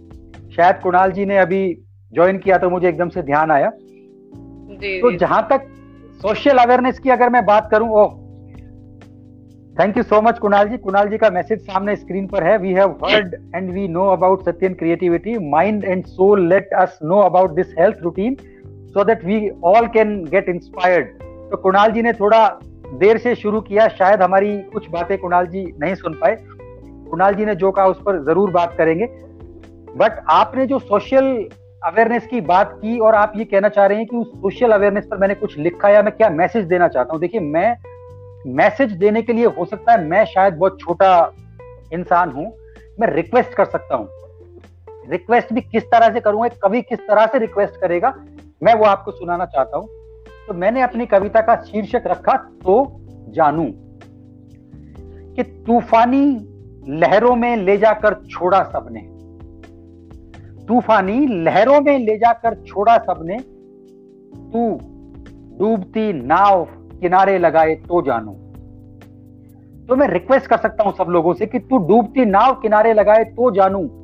Don't be a part of the crowd be special one to someone कि तूफानी लहरों में ले जाकर छोड़ा सबने। डोंट बी दैट तू डूबती नाव किनारे लगाए तो जानू। हमें यह बनने की ज़रूरत है। आज फिर सो गए भूख से बिलखते बच्चे। आज फिर सो गए भूख से बिलखते बच्चे। तू सूखी ज़मीन को पानी दिलाए तो जानू। एक फार्मर की ज़िंदगी में क्या परेशानियाँ आती हैं? अगर हम उसके कुछ काम आ सकते हैं, उसको कुछ हेल्प कर सकते हैं तो उसको मैंने इस तरह से लिखा कि तू सूखी ज़मीन को पानी दिलाए तो जानू। तबाह होते देखा बाढ़ में आशियाँ अपना। तबाह होते देखा, बाढ़ में आशिया अपना बहुत कंट्री के अंदर बहुत सारे ऐसे स्टेट्स हैं जहाँ पर नेचुरल डिजास्टर्स आए, जहाँ पर हमने लोगों को परेशान होते देखा बट वहीं पर कुछ ऐसे लोग होते हैं जो हेल्प करके सब चीज़ों को छोटा महसूस कराते, तबाह होते देखा, बाढ़ में आशिया अपना तू बेबस चेहरों पर मुस्कान लाए तो जानू। और देखिए आजकल के सिनेरियो से इसको जोड़ के देखिएगा कि साथ छोड़ रही हैं साँसें लंबी कतारों में। साँसें छोड़ रही हैं साथ छोड़ रही हैं साँसें लंबी कतारों में। तू बीमारों की दवा बन जाए तो जानू। पेंडेमिक में के अंदर लोग लंबी लंबी लाइंस के अंदर हॉस्पिटल्स के अंदर लगे रहे लेकिन फिर भी लोगों ने मदद करने में कोई कसर नहीं छोड़ी थी। डेडिकेट ये डेडिकेट करूँगा उन सब लोगों को कि साथ छोड़ रही हैं साँसें लंबी कतारों में। तू बीमारों की दवा बन जाए तो जानू। मजबूरियों में वज़न ढो रहे हैं बूढ़े कंधे। मजबूरियों में वज़न ढो रहे हैं बूढ़े कांधे। तू बेसहारों का मसीहा बन जाए तो जानू। हेल्पलेस लोग बूढ़े कांधे, मैं उन सब लोगों को भी कहना चाहूँगा जिनको हेल्प नहीं मिलती है। कुछ लोग उम्र से बूढ़े होते हैं, कुछ लोगों को परिस्थितियाँ बूढ़ा कर देती हैं। उनकी मदद की ज़रूरत, हमें उनकी मदद करनी चाहिए। मजबूरियों में वज़न ढो रहे हैं बूढ़े कांधे। तू बेसहारों का मसीहा बन जाए तो जानू, और छोड़ गए अपने अपनों का वास्ता देकर। इस लाइन को बहुत गहराई से समझने की ज़रूरत है दिव्या जी। कि मैं अपने बच्चों की वजह से अपने बड़ों को छोड़ दूँ। ट्राई टू अंडरस्टैंड क्योंकि मेरे अपने बच्चे हैं करके मैं आपका ध्यान नहीं रख सकता हूँ। शॉकिंग वेरी सैड कि छोड़ गए अपने अपनों का वास्ता देकर तू बूढ़ी आँखों का सहारा बन जाए तो जानू। और बड़ी सफ़ाई से झूठ हो गया सच पर हावी। बड़ी सफ़ाई से झूठ हो गया सच पर हावी। तू जरूरतमंद का मुनसिफ बन जाए तो जानू। एक आदमी को हेल्प लेने के लिए जस्टिस लेने के लिए कहाँ कहाँ भटकना पड़ता है? बड़ी पावरफुल लोग कहिए या इन्फ्लुएंशियल लोग कहिए, वो बड़ी सफ़ाई से सच को झूठ और झूठ को सच का बना देंगे कि बड़ी सफ़ाई से झूठ हो गया, सच पर हावी। तू जरूरतमंद का मुनसिफ बन जाए तो जानू। और मजहबी शोर में दब गया भाईचारा कहीं। मजहबी शोर में, मजहबी शोर में दब गया भाईचारा कहीं। तू मिसाले इंसानियत बन जाए तो जानू। तूफानी लहरों में ले जाकर छोड़ा सबने। तू डूबती नाव किनारे लगाए तो जानू। बहुत बहुत धन्यवाद। बहुत बहुत बहुत बहुत। और बहुत सारे कमेंट्स आ रहे हैं। मैं हर एक को स्क्रीन पे नहीं ला पा रही जल्दी जल्दी। कुणाल जी कह रहे हैं अपने दुष्यंत कुमार सुनिए। सुनाई पड़ते हैं सत्येन बड़ी सफ़ाई से सच पे हावी। Thank you thank you so very much you know Kunal ji thank you so much आपके कमेंट्स आर इंस्पिरेशन एंड और भी अच्छा लिखने के लिए प्रेरित करते हैं। Thank you so much Monica ji कह रही है your poetry always bring out the reality of society and that makes it more worthy thank you thanks a lot Mahesh Kumar ji कह रहे हैं टू जानू। के तो जानू। जी जी। ओके तो जानू। जी बहुत खूब। तो कुणाल जी ने अभी जो आ, बात कही आपके रूटीन के बारे में तो हम चाहेंगे कि आप अपना रूटीन हमारे व्यूवर्स के साथ में शेयर करें। आ, आप बात कर रही हैं रूटीन मतलब फ़िज़िकल हेल्थ और फ़ूड एंड ऑल राइट जी कुणाल जी से मेरी थोड़े दिन पहले मुलाकात हुई। बहुत अच्छा टाइम उनके साथ मैंने व्यतीत किया। हमारी उस टाइम पर भी हेल्थ को लेकर बहुत सारी बातें हुई। तब मैंने कुणाल जी को शुरुआत कहाँ से मैं कुणाल जी को कहना चाह रहा था कि आपका शेड्यूल कुछ इस तरीके का होता है कि आपके शेड्यूल के अंदर एनर्जी की बहुत ज़्यादा ज़रूरत होती है और एनर्जी दो ही तरीके से आ सकती है वेदर यू आर फिट और फिटनेस के लिए आपका फ़ूड और आपकी लाइक वर्कआउट एक्सरसाइज की बात करें, ये सब चीज़ों की बहुत ज़रूरत है। तो मैं कुणाल जी को एडवाइस की थी कि should be very fit for his you know career क्योंकि दिन रात का कुछ पता नहीं होता है तो रूटीन बहुत अच्छे होने चाहिए। तो थोड़े दिन पहले, थोड़े देर पहले जैसे मैंने ज़िक्र किया, मैंने आपको बताया कि मेरे दिन की शुरुआत दिव्या जी पाँच बजे सुबह से शुरू होती है। सुबह पाँच बजे अगर मैं आपको बताऊँ, सुबह पाँच बजे आठ किलोमीटर की वॉक के बाद एक घंटे का वर्कआउट योगा मेडिटेशन ये सब चीज़ें एक बार अगर रूटीन में आ जाती हैं तो बहुत आसान लगती हैं और धीरे धीरे जैसे मैं आपको बताऊँ, दूसरी चीज़ों का जो आपको नशा होता है लिखने का या आपको दूसरी क्रिएटिविटी का या मैं क्योंकि मैं खुद उस कैटेगरी में फॉल नहीं करता हूँ बट लोगों को दूसरी कुछ चीज़ों के भी आदतें शौक या नशे होते हैं तो ये वर्कआउट करना सुबह उठना वॉक पर जाना फिटनेस भी अपने आप में एक नशा जिसको फिटनेस का नशा हो जाए उसको दूसरे नशे टच नहीं करते हैं ट्रस्ट मी उसको दूसरे नशों न, नशे फिर अफेक्ट भी नहीं करते हैं। मैं आपको बताऊँ कि बहुत सारे लोग इस चीज़ से हो सकता है एग्री करते हैं नहीं करते क्योंकि वेस्टर्न लाइफ एलोपैथी डॉक्टर्स की कुछ ज़िंदगी में इस तरह की इंटरफेरेंस हो गई है कि हम लोगों ने नेचर को आयुर्वेदा को या इन सब चीज़ों को थोड़ा सा साइड में कर दिया। तो मैं आपको बताऊँ नॉट ओनली मी मेरी फैमिली हम सुबह साढ़े नौ बजे अपना लंच कर लेते हैं दिव्या जी। मैंने ब्रेकफास्ट नहीं बोला मैंने लंच बोला। साढ़े नौ बजे हम लोग हाँ साढ़े नौ बजे हम अपना लंच कर लेते हैं। साढ़े नौ बजे का टाइम भी क्यों आता है कि मैं साढ़े नौ बजे लंच करके ऑफ़िस चला जाता हूँ, मेरी वाइफ अपने ऑफ़िस चली जाती है। और फिर उसके बाद दिन में हम कोशिश करते हैं कि हम कुछ ना खाएँ। फ़ूड के from one meal to other meal हमारी कोशिश होती है कि आठ घंटे का मिनिमम गैप जिसको आजकल लोग इंटरमीडियंट फास्टिंग भी बोलते हैं, आठ घंटे का गैप हम रखने की पूरी कोशिश करते हैं। कभी ऑफ़िस की थकान या दूसरी वजहों से हो सकता है कि आ, कभी दो चार पाँच परसेंट ये चीज़ें नहीं हो पाती हैं but most of the times अब क्योंकि पिछले दो साल से ये रूटीन बरकरार है तो अब कोई तकलीफ़ नहीं होती है। सुबह साढ़े नौ बजे कुछ खाने के बाद और शाम को साढ़े सात बजे तक आप विश्वास कीजिए एनर्जी का लेवल बढ़ता है घटता नहीं है।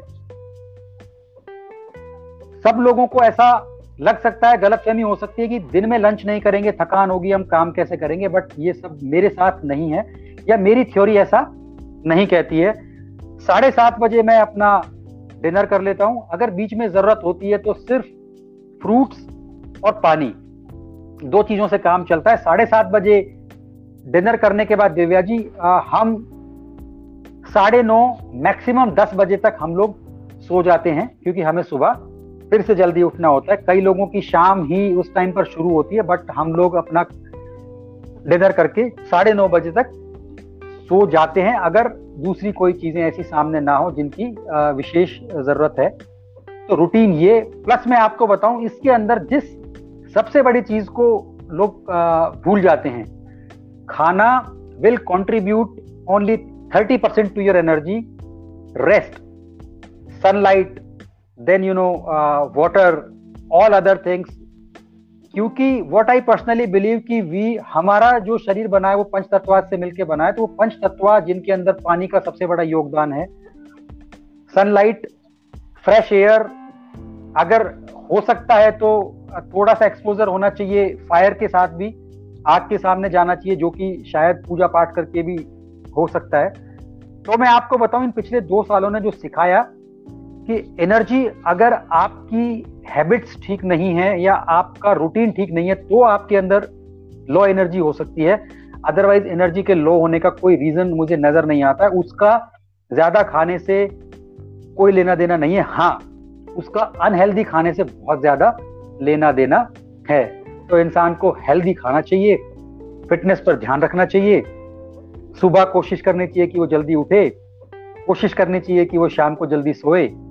और हमारा रूटीन तो ऐसा कुछ भी नहीं है। दिव्या जी अगर अक्षय कुमार ऐसा कर सकते हैं तो हम तो फिर बहुत आराम से ये सब कुछ कर सकते हैं। ये सिर्फ़ विल पावर वाली बात है। इसके अलावा कुछ भी नहीं है। तो फिटनेस इज़ फ़र्स्ट तो जी जी तो ब्रेकफास्ट आप नहीं करते आप डायरेक्ट लंच करते हैं उससे पहले सुबह उठने के बाद आ, आ, योगा वगैरह के बाद कुछ खाते हैं? नहीं मैं आपको बताऊँ कि जो आपने क्वेश्चन किया for me breakfast lunch dinner ये कॉन्सेप्ट नहीं है। For me you know meals two meals in a day is the concept two meals in a day 9:30 in the morning and 7:30 in the evening are two meals. And मैं आपको बताऊँ कि बहुत सारे लोग ऑफ़िस में जिन्होंने मुझे देखकर ये रूटीन फॉलो करने शुरू किए, किसी के भी निगेटिव फीडबैक नहीं है, सबके पॉजिटिव ही फीडबैक हैं।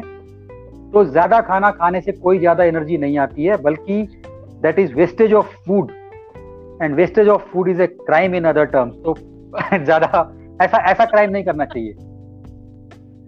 जी जी जी बिल्कुल। आपने तो सबको क्रिमिनल बना दिया। मैं आपको क्रिमिनल हो गए। डेटा जी डेटा कहता है कि we are in the best stage of you know all the time की इतना आसानी से खाना घर से बाहर निकलते खाना किसी भी टाइम में पहले अवेलेबल नहीं था। अभी भी अगर हम देखेंगे कि हम जितनी हमारी फ़ूड की रिक्वायरमेंट है उससे थ्री टाइम्स फ़ूड का प्रोडक्शन वर्ल्ड में होता है। लेकिन अभी भी हज़ारों लाखों लोग रोज भूखे सोते हैं। थ्री टाइम्स प्रोडक्शन के बाद भी अगर लोग भूखे सोते हैं तो कितना अनफॉर्चुनेट है। और सोचकर देखिए कितनी फ़ूड की लाइक वेस्टेज है तो ये एक बहुत बड़ा क्राइम है। हमें ऐसा नहीं करना चाहिए। हमें फ़ूड बचाना चाहिए और जरूरतमंदों तक पहुंचाना चाहिए। एंड अगर हम यस आपने थोड़ी देर पहले बोली कि किसानों के बारे में वो हमारे लिए बहुत मेहनत करते हैं बहुत मुश्किल से अन्न हमारे लिए उगाते हैं। वेस्टेज करना इज़ ए क्राइम किसी को भी ये क्राइम नहीं करना चाहिए। प्लीज़ कोई अगर ये क्राइम करे तो आप इसे रोकिए। जी फ़ूड का वेस्टेज तो सच में क्राइम है लेकिन खाना भी एक वेस्टेज हो सकता है। ये मेरे ख्याल से बहुत लोगों को पहली बार पता चलेगा मुझे खुद भी पहली बार पता चल रहा है और बहुत टफ इफ़ मुझे if your food is if your food is not 100% utilized जी. then that is a wastage. If your food is जी, coming जी, out as a tummy अगर आपके फ़ूड से आपके अंदर अगर फैट आ रहा है दैट मीन्स वो अक्यूमुलेशन ऑफ़ जो फ़ूड है वो गलत तरीके से हो रहा है उसकी ज़रूरत नहीं थी। आप अपनी कार के फ्यूल टैंक के अंदर अगर उसका फ्यूल टैंक 40 लीटर्स का है तो उसके अंदर 60 लीटर का फ्यूल क्यों डालेंगे आप? 40 लीटर में फ्यूल टैंक फुल हो जाएगा और 40 मीटर में आपकी गाड़ी जितना चलेगी, उसके बाद दोबारा फ्यूल की ज़रूरत पड़ेगी। हम क्या करते हैं, हम पहली बार में ही 60 70 लीटर फ्यूल डालते हैं और फिर चलते, उससे भी कम है जितना हमें चलना चाहिए। डोंट डू दैट बहुत अच्छी इन्फॉर्मेशन आपने दी है मुझे और अच्छा हुआ कुणाल सर आपने ये बात पॉइंट रखा कि ये इन्फॉर्मेशन लेनी चाहिए क्योंकि इससे पहले हम फिटनेस पे बात कर रहे थे बट इतना डिटेल में हमने नहीं पूछा था सत्यन जी से तो थैंक यू वेरी मच हमें इस पॉइंट पे बात करने के लिए, प्रोत्साहित करने के लिए और अर्ली उठने की जो बात है ना, वो सबसे ज़्यादा टफ लग रही है मुझे बट आई विल ट्राई कि मैं भी अपना रूटीन थोड़ा सेट करूँ। और कुणाल जी ने ये बात रखी है तो ज़रूर कुणाल जी भी इसको बिल्कुल फॉलो करेंगे। तो अर्ली उठने की ज़रूर कोशिश करेंगे। और बहुत अच्छा लगा, आपने बहुत सारी इंफॉर्मेशन हमें दी। और कुणाल जी ने कुछ भेजा है आपकी, किरदार रोज दवा की तरह लेता हूँ। ये क्या कहना चाह रहे हैं? ये थोड़ा रोज आ, आ, मेरी बुक किरदार से ये रोज एक पोयम पढ़ते हैं। आपकी किरदार रोज दवा की तरह लेता हूँ एक रोज़ाना मतलब एक पोयम उसमें से ये रोज पढ़ते okay. हैं थोड़ा ब्रेक देकर ताकि तस्वुर बना रहे। Thank you so much Kunal ji. Thanks a lot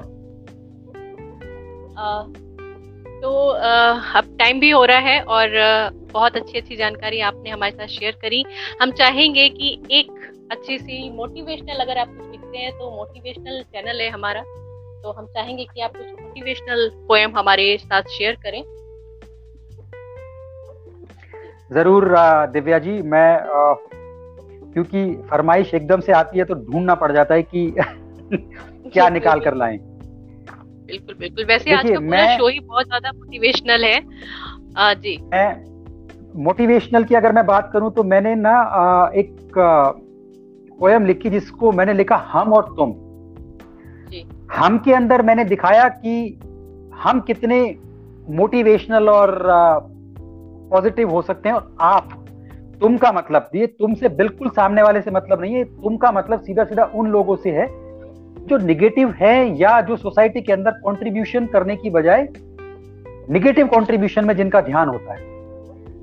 तो इसको मैंने इस तरह से रंग दिया कि हम और तुम तो हो सकता है मैं आपसे कनेक्ट कर पाऊँ कि हम गिरे तो क्या गिरे? और तुम गिरे तो क्या गिरे? हम गिरे तो क्या गिरे और तुम गिरे तो क्या गिरे? हम चढ़ते हुए ऊंचाइयों से और तुम नज़रों से जा गिरे।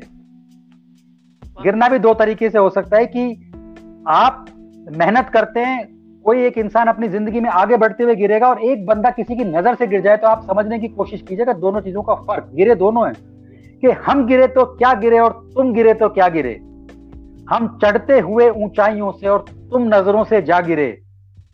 हम प्रतिस्पर्धा की दौड़ में और तुम बिन दौड़े ही जा गिरे। हम प्रतिस्पर्धा की दौड़ में और तुम बिन दौड़े ही जा गिरे। हम सीने पर खाकर तीर। हम सीने पर खाकर तीर और तुम पीठ दिखाते हुए गिरे। हम गिरे तो क्या गिरे और तुम गिरे तो क्या गिरे? हम वफादारी में हुए फना। हम वफादारी में हुए फना और तुम गद्दारों के साथ गिरे। ये उन सब लोगों के लिए जो देश के बारे में नहीं सोचकर कहीं ना कहीं देश के साथ गद्दारी जो करते हैं, हम वफादारी में हुए फना। तुम गद्दारों के साथ गिरे। हम चट्टानों से टकरा कर, हम चट्टानों से टकरा कर तुम लड़खड़ाते हुए गिरे। हम शान से शीश कटाकर हम शान से शीश कटाकर और शर्म से झुकाकर तुम गिरे। हम गिरे तो क्या गिरे और तुम गिरे तो क्या गिरे? इसी को आगे ले जाते हुए एक होता है गिरना, एक होता है बढ़ना। अभी तक मैंने आपको बताया कि दो लोग किस तरह से गिरे, हम गिरे तो क्या गिरे और तुम गिरे तो क्या गिरे। अब समझते हैं कि हम बढ़ेंगे कैसे और वो कैसे आगे बढ़ेंगे। पॉजिटिव आदमी किस तरह से आगे बढ़ेगा? निगेटिव आदमी किस तरह से आगे बढ़ेगा? कि हम बढ़े तो क्या बढ़े और तुम बढ़े तो क्या बढ़े? हम बढ़े तो क्या बढ़े और तुम बढ़े तो क्या बढ़े? हम लोगों का पाकर प्यार और तुम और डराकर तुम बढ़े। हम बढ़े तो क्या बढ़े और तुम बढ़े तो क्या बढ़े? हम लोगों का पाकर प्यार और डराकर तुम बढ़े। हम आसमां का सीना चीर। हम आसमां का सीना चीर और दुम हिलाकर तुम बढ़े। हम करके आर पार। हम करके आर पार और बहला फुसला कर तुम बढ़े। दो तरह के लोग होते हैं, जो एक तो आर पार में विश्वास करते हैं, जो होगा देखा जाएगा, और एक जो सारे दिन बटरिंग करना बहला फुसला कर जिनको ज़िंदगी में आगे बढ़ना होता है तो हम करके आर पार और बहला फुसला कर तुम बढ़े। हमने तैर कर किया पार। हमने तैर कर किया पार और होकर नैया में सवार तुम बढ़े। दो तरह तरह के लोग हैं जिनको रेडीमेड एक नाव चाहिए होती है किसी चीज़ को पार करने के लिए और एक वो होता है जो लहरों के खिलाफ तैर कर पार करेगा। हमने तैर कर किया पार और होकर नैया में सवार तुम बढ़े हम करके दुश्मन का संहार। हम करके दुश्मन का संहार और छुप छुपा कर तुम बढ़े डेस्टिनेशन पर आप दो तरीके से पहुँच सकते एक तो आप दुश्मन का सीना चीरते हुए जाइए और अपनी मंजिल पर पहुँच जाइए और एक छुपते छुपाते आप पहुँच जाइए। किसी को पता भी नहीं चलेगा आप किस तरह से पहुँचे। तो हम करके दुश्मन का संहार और छुप छुपा कर तुम बढ़े हम देश से अपने करके प्यार। लास्ट में इतनी लंबी चौड़ी बात के अंदर अगर हमारे कंट्री का भारत का देश का ज़िक्र ना आए तो क्या फ़ायदा? कि हम देश से अपने करके प्यार और करके भ्रष्टाचार तुम बढ़े। हम बढ़े तो क्या बढ़े और तुम बढ़े तो क्या बढ़े? तो होपफुली गिरना और बढ़ना शायद मैंने उसको जस्टिफाई किया आपने तरीके से और आपको पसंद आया होगा सुनने वालों को पसंद आया होगा। एंड बड़ा अच्छा लगा। जी। वाह वाह की लाइन लगी है। मैं हर एक को स्क्रीन पे नहीं ला पा रही हूँ। हर कोई जी but but I can see but I can see most of these you know comments I can see them okay okay. तो आपने हमारे कुछ खास व्यूवर्स की फरमाइश भी पूरी कर दी, मेरी भी फरमाइश पूरी कर दी। अब हम चाहेंगे कि एक तो मैं अपने व्यूवर्स से कह दूँ, अगर अभी कोई फरमाइश बाकी है तो ज़रूर यहाँ पे जल्दी से लिख दें, क्योंकि शो के खत्म होने का टाइम हो रहा है। और अब हम चाहेंगे कि आप अपनी पसंद की कोई कविता जो आपको बहुत पसंद हो, हालाँकि सारी पसंद होंगी, आपकी खुद की लिखी हुई है बट फिर भी कोई ऐसी कविता जो आप खुद हमें अपनी तरफ़ से सुनाना चाहें। मैं आपको बताऊँ दो चीज़ें हैं। देखिए, अगर आप मेरी पसंद की बात करेंगे तो मेरी पसंद आती है मैं जिससे किसी को इंस्पिरेशनल चीज़ जिससे किसी को बताऊँ और सामने वाले को फ़र्क पड़े, मैं किसी को समझा सकूँ और सामने वाला समझे। अगर आपके लिखने से समाज में, आपके अपने लोगों में, आपके आसपास की ज़िंदगी में कोई बदलाव अगर नहीं आता तो लिखने का क्या फ़ायदा? हमने सामने टीवी पर कुछ देखा, अगर वो हमारे माइंड में, हमारे आ, ओह कि सामने से एक फरमाइश आ रही है कि आ, बेटियों पर कुछ आ, सुनाया जाए। तो बेटियों पर सुनाने के लिए मैं आपको बताऊँ मुझे एक मिनट का टाइम मैं बात करते करते ढूंढ लूँगा। मेरी खुद की दो बेटियाँ हैं और आ, मैं अपनी बेटियों के बारे में बहुत लिखता हूँ। बेटियों के बारे में मैंने लिखा भी जहाँ पर मैंने ये सुनाया था, लोगों को बहुत पसंद आया और मुझे पर्सनली ये बहुत पसंद है। तो मैं, जिनकी भी ये फरमाइश है, अपनी बेटियों को डेडिकेट करते हुए, सबकी बेटियों को, सारी, सारे देश की बेटियों को डेडिकेट करते हुए ये सुनाना चाहूँगा। और मैं आपको बताऊँ कि के वो बेस्ट जो चीज़ सामने निकल के आनी गई ये वैसे मेरी दूसरी बुक का हिस्सा होने वाली थी बट मुझे बहुत खुशी होगी कि मैं यहाँ पर इसको रखूँ और आपको सुना पाऊँ। तो मैंने इस पोयम का नाम ही रखा परिवार। परिवार मतलब मैं अपनी बात करूँ तो मेरी वाइफ और मेरी दोनों बेटियाँ। मेरी दोनों बेटियाँ मेरे छोटे भाई की बेटी जो कि सब लोग साथ में रहते हैं सारे दिन साथ में घूमते हैं तो बेटियों से अटैचमेंट की एक अलग लेवल है। तो सुनाता हूँ कि तू चैन से सोए बस इसलिए जागता हूँ मैं। तू चैन से सोए बस इसलिए जागता हूँ मैं। तेरी मुस्कान के लिए दिन रात भागता हूँ मैं। तू चैन से सोए बस इसलिए जागता हूँ मैं। तेरी एक मुस्कान के लिए दिन रात भागता हूँ मैं। तेरे अच्छे बुरे से तेरे अच्छे बुरे से बच्चे होंगे तो वो कुछ ऐसे काम भी करेंगे जो आपको पसंद हैं। कुछ ऐसे काम भी करेंगे जो आपको पसंद नहीं है बट पेरेंट्स मेरे पेरेंट्स ने भी शायद यही किया, मैं भी शायद यही करता हूँ और जनरेशन में हर आदमी ऐसा ही करता होगा या करेगा। ये एक सत्य है कि तेरे अच्छे बुरे से सिर्फ़ अच्छा ही छांटता हूँ मैं। तेरे अच्छे बुरे से सिर्फ़ अच्छा ही छांटता हूँ मैं, अपना ही नहीं, तेरा बोया भी काटता हूँ मैं। तेरे अच्छे बुरे से सिर्फ़ अच्छा ही छांटता हूँ मैं, अपना ही नहीं, तेरा बोया भी काटता हूँ मैं। तू है जिसकी दी खुशियाँ, सबको बांटता हूँ मैं। तू है जिसकी दी खुशियाँ, सबको बांटता हूँ मैं। उज्जवल हो जीवन, बस इसलिए डांटता हूँ मैं। तू है जिसकी दी खुशियाँ सबको बांटता हूँ मैं, उज्जवल हो जीवन। बस इसलिए डांटता हूँ मैं, तुझसे मिलती है ताकत। तुझसे dedicated to all the daughters कि तुझसे मिलती है ताकत। अब कमज़ोर नहीं होता हूँ मैं। तुझसे मिलती है ताकत, अब कमज़ोर नहीं होता हूँ मैं। कर देती है भावुक। तो कभी कभी छुपकर रोता हूँ मैं। तुझसे मिलती है ताकत, अब कमज़ोर नहीं होता हूँ मैं। कर देती है भावुक तो कभी कभी छुपकर रोता हूँ मैं। अपनी आँखों में, अब तेरे सपने संजोता हूँ मैं। अपनी आँखों में, अब तेरे सपने संजोता हूँ मैं। तू ना झुके अपनी आँखों में अब तेरे सपने संजोता हूँ मैं। तू ना झुके इसलिए सारा वज़न ढोता हूँ मैं। तू रहे महफूज तू रहे महफूज इसलिए तेरे आगे खड़ा होता हूँ मैं। तू रहे महफूज इसलिए तेरे आगे खड़ा होता हूँ मैं। तेरी परवाह में अक्सर आँखें खोलकर सोता हूँ मैं। तू चैन से सोए बस इसलिए जागता हूँ मैं, तेरी एक मुस्कान के लिए दिन रात भागता हूँ मैं। उम्मीद है आप लोगों को पसंद आएगी। बहुत खूब, दिल को छू गई है मेरी भी एक बेटी है चार साल की तो बहुत, और अभी चिट्टी रॉक जी हमारे साथ जुड़ी है जो कह रही थी, ये हमारे पापा की फीलिंग है, ये सारे पेरेंट्स की फीलिंग है बेटा। और मैं इस, इस, थोड़ा सा आपको रोककर एक और चीज़ आपके सामने रखना चाहूँगा कि मेरी जो बुक है किरदार अगर आप देखेंगे उसके फ्रंट पेज पर ये जो पिक्चर है ये मेरी बड़ी बेटी मायरा की पिक्चर है।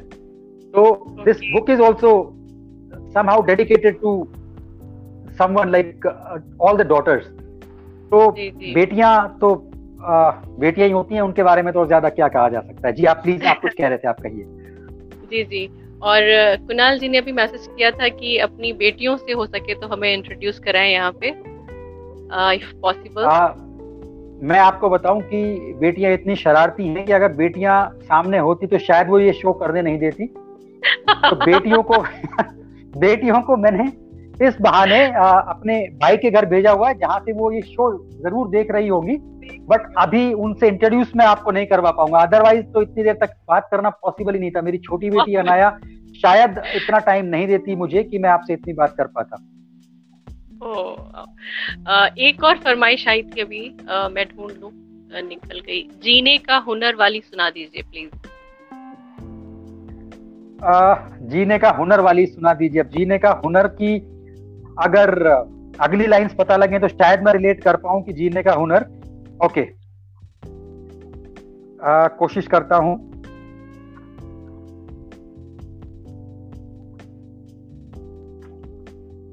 जी तो आ, आपके सामने रखूँगा कि जीने का हुनर। में घबराए हुए से जहाँ फंसे हैं सब लहरों में घबराए हुए से ये दरिया में डूब किनारे पहुँचने का हुनर जानते हैं।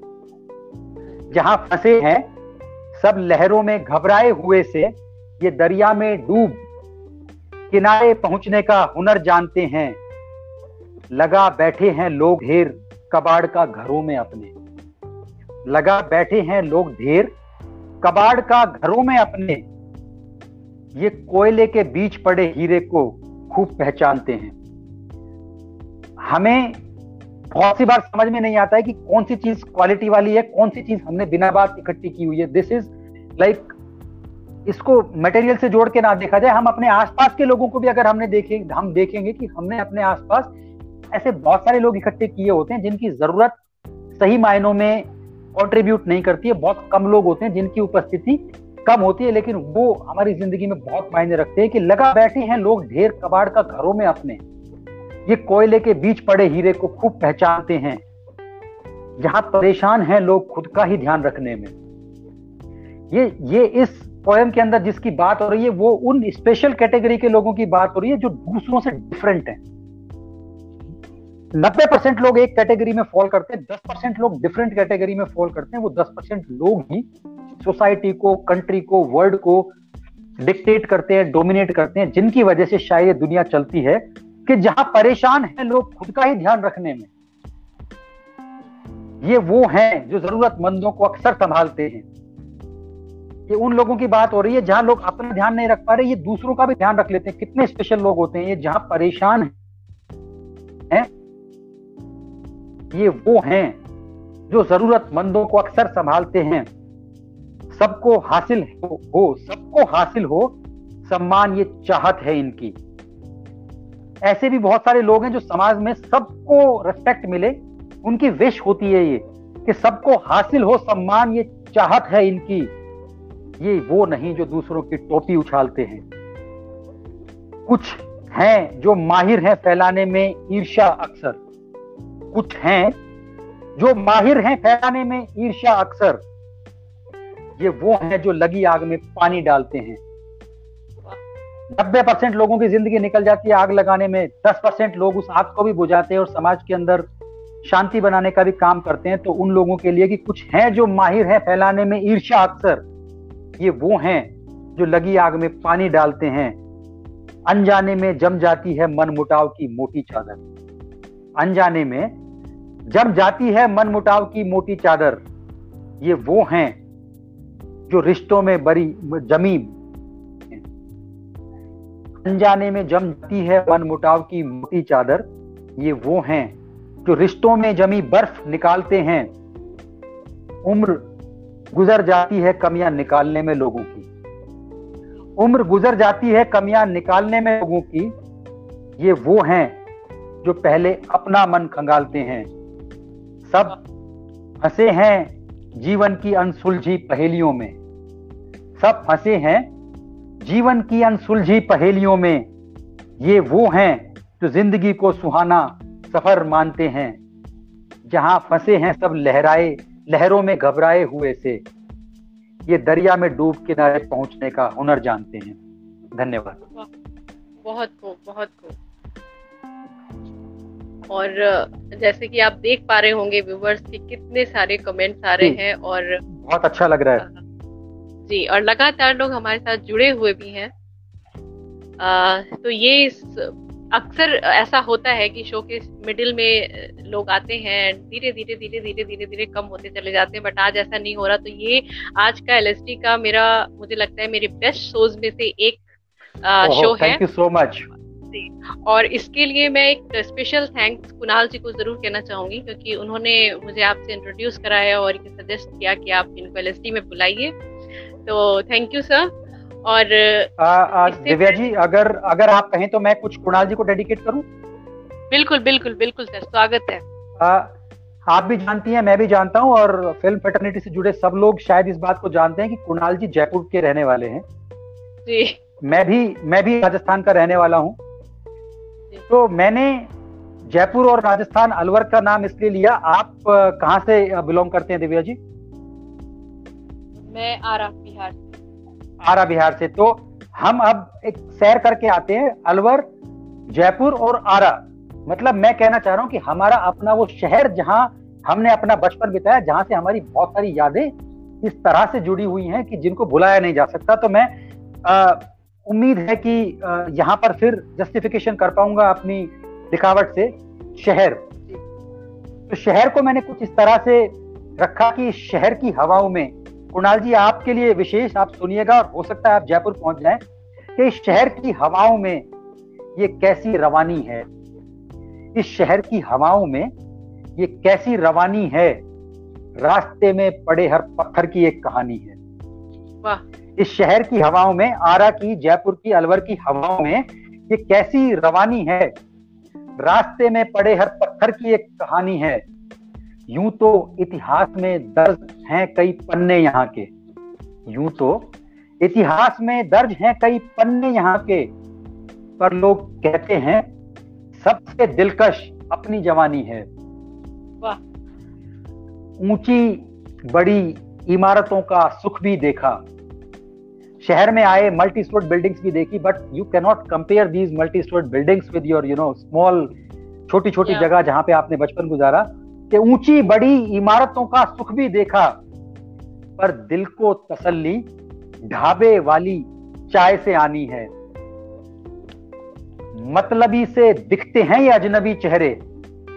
कभी अपने उन लोगों को याद करिएगा जिनके साथ आपकी यादें और कभी प्रोफेशनल उन लोगों को याद करिएगा जिनके साथ हमारा सिर्फ़ प्रोफेशनल रिलेशनशिप है तो आप इस बात को समझ पाएँगे कि मतलबी से दिखते हैं ये अजनबी चेहरे। वफा की खुशबू तो अपने ही दोस्तों से आनी है। और खंडर सी दिखती है जो हवेली सबको। खंडर सी दिखती है जो हवेली सबको। कोने कोने में उसके बचपन की कोई कहानी है। इस शहर की हवाओं में ये कैसी रवानी है? कोने कोने में उसके बचपन की कोई कहानी है, वो तालाब। जो आज सूखा सा लगता है, वो तालाब। आपके शहर का, आपके गाँव का वो तालाब जो आज सूखा सा लगता है, डूबकर उसी में तैरने की कला जानी है। और अनगिनत शामें हैं गवाह दोस्ती के किस्सों की। अनगिनत शामें। कितनी ऐसी इवनिंग्स को आप याद करेंगे जहाँ पर आप, आपके दोस्त, आपका शहर घर में लेट होना और डांट खाना, फिर डेली वही काम करना और उन चीज़ों को याद करके आज हमें कैसा महसूस हो रहा है ये शायद इस कविता को सुनकर समझ में आया होगा कि अनगिनत शामें हैं गवाह दोस्ती के किस्सों की हर मौके पर। आज भी सुनाते हम वो कहानी है। इस शहर की हवाओं में ये कैसी रवानी है। रास्ते में पड़े हर पत्थर की एक कहानी है। उम्मीद है कि आप आरा घूम के आए होंगे और कुणाल जी जयपुर घूम के आए होंगे और सारे दर्शक अपने अपने शहर तक होकर आ गए होंगे। तो जी बिल्कुल बिल्कुल। आरा में मैं हूँ अभी मेरे इन लॉज का प्लेस है और मैं बेसिकली मैं सीतापुर की हूँ यूपी की लखनऊ के पास में। हाँ बेशक मैं घूम के आ गई। जी। जी। और कुणाल जी कह रहे हैं ये मिठास एंड फील अलवर के मावे से ही मिल सकती है। वाह। जी बिल्कुल। और आप अभी थोड़ी देर पहले जब चिट्टी रॉक जी ने एक फरमाइश की थी उससे पहले आप कुछ अपनी पसंद का सुनाने वाले थे? इंस्पिरेशनल आप कुछ बता रहे थे कि ऐसा कुछ सुनाना चाहेंगे जो इंस्पायर करे? वो वो सुनाई मैंने आपको वो मैंने आपको हम और तुम आ, सुनाई। बट अच्छा, मैं अच्छा। मैं देखिए दिव्या जी मैं अगर चाहूँ तो मैं रात भर आपके साथ बैठ सकता हूँ। अगर सामने सुनने वाले तैयार हो तो कभी पूरी रात बैठ जाएगा। आपकी फरमाइश होगी तो मैं सुनाता जाऊँगा। बिल्कुल एक्चुअली मैं थोड़ा सा लालची हो रही हूँ क्योंकि हमारे साथ व्यूवर्स भी लगातार जुड़े हुए हैं तो मेरा भी मन नहीं कर रहा मैं, कि मैं मैं आपको कुछ कुछ ऐसा सुनाता हूँ जो कि सुनने वालों को पसंद आएगा आपको पसंद आएगा और मैं कुछ अपनी पर्सनल फेवरेट्स निकाल निकाल कर लाता हूँ। ये डेडिकेट करूँगा उन सब लोगों को जो थोड़ी खास कैटेगरी में आते हैं, जो रिस्क लेते हैं, जिनको इश्क, मोहब्बत, ये सब चीज़ों के अंदर जिनका रुझान होता है, जो ज़िंदगी को जीना चाहते हैं तो देखिए कहाँ तक, कौन किसको कैसे रिलेट करता है, देखते हैं, क्योंकि रिलेट उन्हें करने दीजिए, मेरा काम सुनाने का है, मैं सुनाता हूँ। तो मैंने इसको शीर्षक दिया, बेपरवाह, कि हो सकता है सबकी निगाहों में हूँ। हो सकता है सबकी निगाहों में हूँ निकल पड़ा, बेपरवाह राहों में हूँ। हो सकता है सबकी निगाहों में हूँ, निकल पड़ा, बेपरवाह राहों में हूँ। साथी, बन गया तेरे गुनाहों में हूँ। हो सकता है गलत पनाहों में हूँ। तो किस तरह से समझे आप कि हो सकता है सबकी निगाहों में हूँ, निकल पड़ा, बेपरवाह राहों में हूँ। साथी, बन गया तेरे गुनाहों में हूँ। हो सकता है गलत पनाहों में हूँ, पर खुश हूँ, पर खुश हूँ, मैं तेरी बाहों में हूँ। पर खुश हूँ, मैं तेरी बाहों में हूँ। कि हो सकता है मैं टूटे गुलाबों में हूँ। हो सकता है मैं टूटे गुलाबों में हूँ, जमाने को नापसंद जवाबों में हूँ। जाम ना बन पाई शराबों में हूँ। अदाकार ढक गया हिजाबों में हूँ। हो सकता है मैं टूटे गुलाबों में हूँ। जमाने को नापसंद जवाबों में हूँ। जाम ना बन पाई शराबों में हूँ। अदाकार ढक गया हिजाबों में हूँ, पर खुश हूँ। समझने की कोशिश कीजिएगा कि पर खुश हूँ। मैं तेरे खाबों में हूँ। जमाना रिजेक्ट करे, कोई बात नहीं, पर खुश हूँ। मैं तेरे खाबों में हूँ। हो सकता है अनसुनी आहट हूँ। हो सकता है अनसुनी आहट हूँ, किसी की ना हो पाई राहत हूँ। सबको लगता है मैं दिखावट हूँ। हो सकता है अनसुनी आहट हूँ, किसी की ना हो पाई राहत हूँ, सबको लगता है मैं दिखावट हूँ। अपनों की बन गया झुंझलाहट हूँ। अपनों की बन गया झुंझलाहट हूँ, पर खुश हूँ, मैं तेरी मुस्कुराहट हूँ। अपनों की बन गया झुंझलाहट हूँ, पर मैं खुश हूँ। मैं तेरी मुस्कुराहट हूँ, और हो सकता है बहुत कुछ खो जाऊँगा। हो सकता है बहुत कुछ खो जाऊँगा, अपनों के ही बीच तनहा हो जाऊँगा। हो सकता है बहुत कुछ खो जाऊँगा, अपनों के ही बीच तनहा हो जाऊँगा। जागूँगा रातों को, और दिन में सो जाऊँगा। अनचाहे सवालों से बेचैन बेचैन हो जाऊँगा। हो सकता है बहुत कुछ खो जाऊँगा, अपनों के बीच तनहा हो जाऊँगा। जागूँगा, रातों को दिन में सो जाऊँगा। अनचाने अनजाने, अनचाहे सवालों से बेचैन हो जाऊँगा। पर खुश हूँ, मैं तेरा हो जाऊँगा। पर खुश हूँ, मैं तेरा हो जाऊँगा। बहुत खूब बहुत खूब। और अब फरमाइशों का सिलसिला देखिए फिर से शुरू हो गया है। आपको स्क्रीन पे दिख रहा होगा मीनाक्षी दबास जी ने एक फरमाइश की है।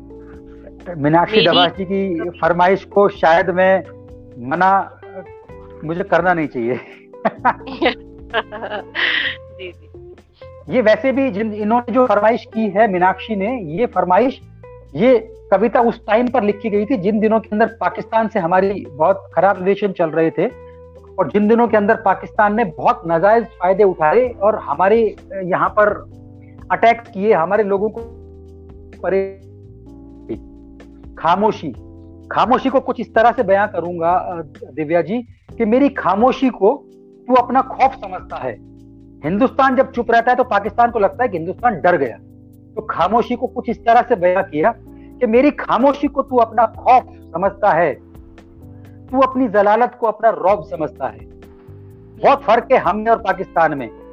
वो घटिया काम करके उसको अपना रौब समझता है और हम खामोश हैं, हमारा बड़प्पन है तो वो कुछ इस तरह से मैंने लिखा कि मेरी खामोशी को तू अपना खौफ समझता है, तू अपनी जलालत को अपना रौब समझता है।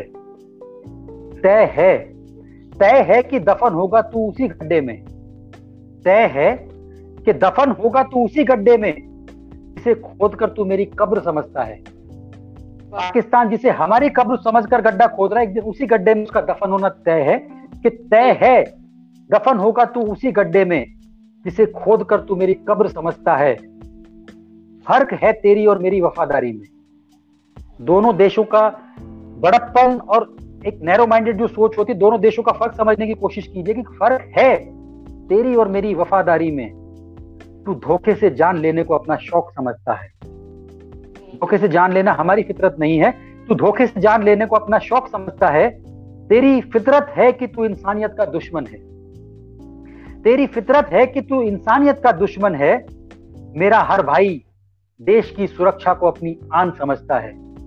हिंदुस्तान पर तो आँच आ ही नहीं सकती क्योंकि हिंदुस्तान को, हिंदुस्तान के बारे में बुरा सोचने वाले चाहे थोड़े से लोग होंगे, लेकिन हिंदुस्तान पर जान देने वालों की कोई कमी नहीं है, वफादारों की कोई कमी नहीं है। मेरा हर भाई देश की सुरक्षा को अपनी आन समझता है। तू सोचता है कि भ्रम से कर देगा तू टुकड़े हमारे। हमारे बीच में गलत फहमियाँ फैलाना मिसलीड करना, ये पाकिस्तान ने बहुत लंबे टाइम तक किया, लेकिन ये उसको गलत फहमी है कि तू सोचता है कि भ्रम से कर देगा तो टुकड़े हमारे। तू सोचता है कि भ्रम से कर देगा तो टुकड़े हमारे। तेरी गंदी सोच को सारा हिंदुस्तान समझता है। और कायरों की तरह करता है पीठ पर वार तू। आमने सामने की लड़ाई हो तो शायद उसे एक दिन में समझ में आ जाए कि हिंदुस्तान क्या और पाकिस्तान क्या। पर कायरों की तरह करता है पीठ पर वार तू। कायरों की तरह करता है पीठ पर वार तू। एक के बदले कटेंगे दस सर, तू खूब समझता है। और देखते हैं कितनी उम्र है तेरे गंदे इरादों की। देखते हैं कितनी उम्र है तेरे गंदे इरादों की? नसीब ना होने देंगे कब्र ये सारा जहान समझता है। मेरी खामोशी को तू अपना खौफ समझता है तू अपनी जलालत को अपना रौब समझता है। बहुत बहुत धन्यवाद। एंड ये ये हमें डेडिकेट करनी चाहिए सारे देश प्रेमियों को जिन्होंने देश पर अपनी जान लुटाई उनको वंदना घोष जी को बहुत बहुत धन्यवाद की वो जुड़ी हुई हैं। रामेश्वर गुप्ता मेरे बड़े भाई की तरह है उनको बहुत बहुत धन्यवाद की वो शो में बने हुए हैं और आ, बहुत इंस्पायर कर रहे हैं कि मैं आगे कुछ सुनाता जाऊँ। Thank you so much for loving and liking all this things thank you जी बिल्कुल। और जो भी हमारे साथ जुड़े हुए हैं आप सभी का बहुत बहुत धन्यवाद। और अब मेरे ख्याल से टाइम है शो को वाइंड अप करने का मन नहीं कर रहा मेरा अभी भी। जो कहते हैं ना जितना मिलता जाता है लालच उतना ही बढ़ता जाता है। और यकीनन इतनी हाई लेवल की आपकी जो पोइट्रीज हैं बहुत उम्दा बहुत गहरी आ, सुनने में बहुत मज़ा आ रहा है हर किसी को। फिर भी अब वाइंड अप करना पड़ेगा शो को। बट हम चाहेंगे कि फिर कभी एक बार ज़रूर आप हमारे शो में आए अपनी सेकेंड बुक के साथ में, जब आपकी सेकेंड बुक पब्लिश हो जाए। और तब हम फिर एक साथ लंबा समय आपको सुनेंगे। और कुछ नए अनुभव आपके साथ हम चाहेंगे कि आप हमारे साथ शेयर करें। बट जाते जाते एक बार और कुछ अपनी मर्ज़ी का आप हमें सुनाना चाहें। ज़रूर मैं आपकी किसी भी फरमाइश को आज ना तो कर ही नहीं सकता और इतने प्यारे लोग जुड़े हुए हैं हमारे साथ कि मेरी बड़ी बहन अनीता यादव शो में जुड़ी हुई थी। मेरे दिल के बहुत करीब जो एक पोयम है जिसको मैं मुझे अगर हर बार सुनाना पड़ा तो मैं सुनाना चाहूँगा। मैं आज आ, सोच रहा था कि मैं उसे सामने रखूँ ना रखूँ। ये मैंने अपने स्वर्गीय जीजा जी के लिए लिखी थी वो जब बीमार थे तब उनके लिए लिखी थी बट मैं फिर एक बार जाते जाते ज़िंदगी को समझने का एक बेटर पर्सपेक्टिव देगी आपको कि ज़िंदगी कितनी खास है और ज़िंदगी कैसी होनी चाहिए। तो मैंने इसका नाम भी रखा है ज़िंदगी का सफ़र। तो कुछ इस तरह से रखूँगा दिव्या जी। आपने आखिरी अगर बोला तो मैं मेरे दिल के बहुत करीब वाली पोयम आपके सामने रख रहा हूँ। इधर कर दे। या उधर कर दे। इधर कर दे या अब उधर कर दे। बस अब आसान ज़िंदगी का सफ़र कर दे। इधर कर दे या अब उधर कर दे। अब आसान ज़िंदगी का सफ़र कर दे। और कितना चलूँ मैं अब पानी की आस में। पाने की नहीं पानी वाटर कि और कितना चलूँ मैं अब पानी की आस में खत्म। अब ये तपती दोपहर कर दे। Hopefully you can connect this कि एक इंसान कितना लंबा चलेगा। अगर तपती दोपहर खत्म हो जाए तो शायद चीज़ें थोड़ी आसान हो जाएँ कि और कितना चलूँ। मैं पानी की आस में खत्म। अब ये तपती दोपहर कर दे। गिर गिर कर और कितना संभालूं खुद को। हम हमेशा कहते हैं कि गिरना है, उठना है, गिरना है, उठना है। लेकिन कभी कभी ज़िंदगी में वो भी कम पड़ जाता है कि गिर गिर कर और कितना संभालू खुद को। गिर गिर कर और कितना संभालू खुद को। रुखसत, अब ये अनजाना कहर कर दे। अगर आपकी लाइफ में प्रॉब्लम्स नहीं होंगी तो शायद आपको गिरना नहीं पड़ेगा और प्रॉब्लम्स आसान हो जाएँगी कि गिर गिर कर और कितना संभालू खुद को। रुखसत अब ये अनजाना कहर कर दे। खराब कर रहा है ये जायका जीवन का। खराब कर रहा है ये जायका जीवन का। दूर मेरे खाने से अब ये जहर कर दे। दिव्या जी, यहाँ पर मैंने मेडिसिन को जहर लिखा है ट्राई टू अंडरस्टैंड कोई भी आदमी बहुत खुशी से दवाइयाँ नहीं खाता है। दवाइयाँ हमारी बीमारी को काटती हैं बट एक तरीके से वो विलिंगली या विष के साथ कोई नहीं खाना चाहता, वो एक तरीके का जहर है, खराब कर रहा है ये जायका जीवन का। दूर मेरे खाने से अब ये जहर कर दे। और सुहानी शाम के बाद हो खूबसूरत सवेरा। सुहानी शाम, आप रात को चैन से सोएँ और सुबह बहुत पीसफुली उठें। This is how beautiful life is कि सुहानी शाम के बाद हो खूबसूरत सवेरा। साथ अपनों के मेरे जीवन बसर कर दे। आपके लव्ड वंस आपके साथ इससे बढ़ और लाइफ क्या हो सकती है कि सुहानी एंड फॉर्चुनेटली इस शो के थ्रू हम अपने उन सब लोगों के साथ जुड़े हुए हैं जो हमारे अपने हैं। यही तो ज़िंदगी है कि सुहानी शाम के बाद हो खूबसूरत सवेरा। साथ अपनों के मेरा जीवन बसर कर दे। एंड लौटा पाऊँ कुछ कर्ज एहसानों का तेरे। लौटा पाऊँ कुछ कर्ज एहसानों का तेरे ऊपर वाले का दिया सब कुछ है उसकी विश के साथ ही सब कुछ चलता है तो मैं being a responsible human being, being a responsible citizen, being a responsible, you know, uh, son, father, whatever, लौटा पाऊँ कुछ कर्ज एहसानों का तेरे नाम जमाने के मेरे चार पहर कर दे कि हम अपने लोगों से मिलकर अगर हम उनको कुछ दे पाए कि नाम जमाने के मेरे चार पहर कर दे अदब से जिए सारे साथ मिलकर यहाँ। अदब से जिए सारे साथ मिलकर जहाँ। इंसानियत से रूबरू मेरा शहर कर दे। मेरे सिटी के अंदर कोई ऐसी प्रॉब्लम्स ना हो जहाँ पे मेरे को रहने में, सांस लेने में तकलीफ़ हो।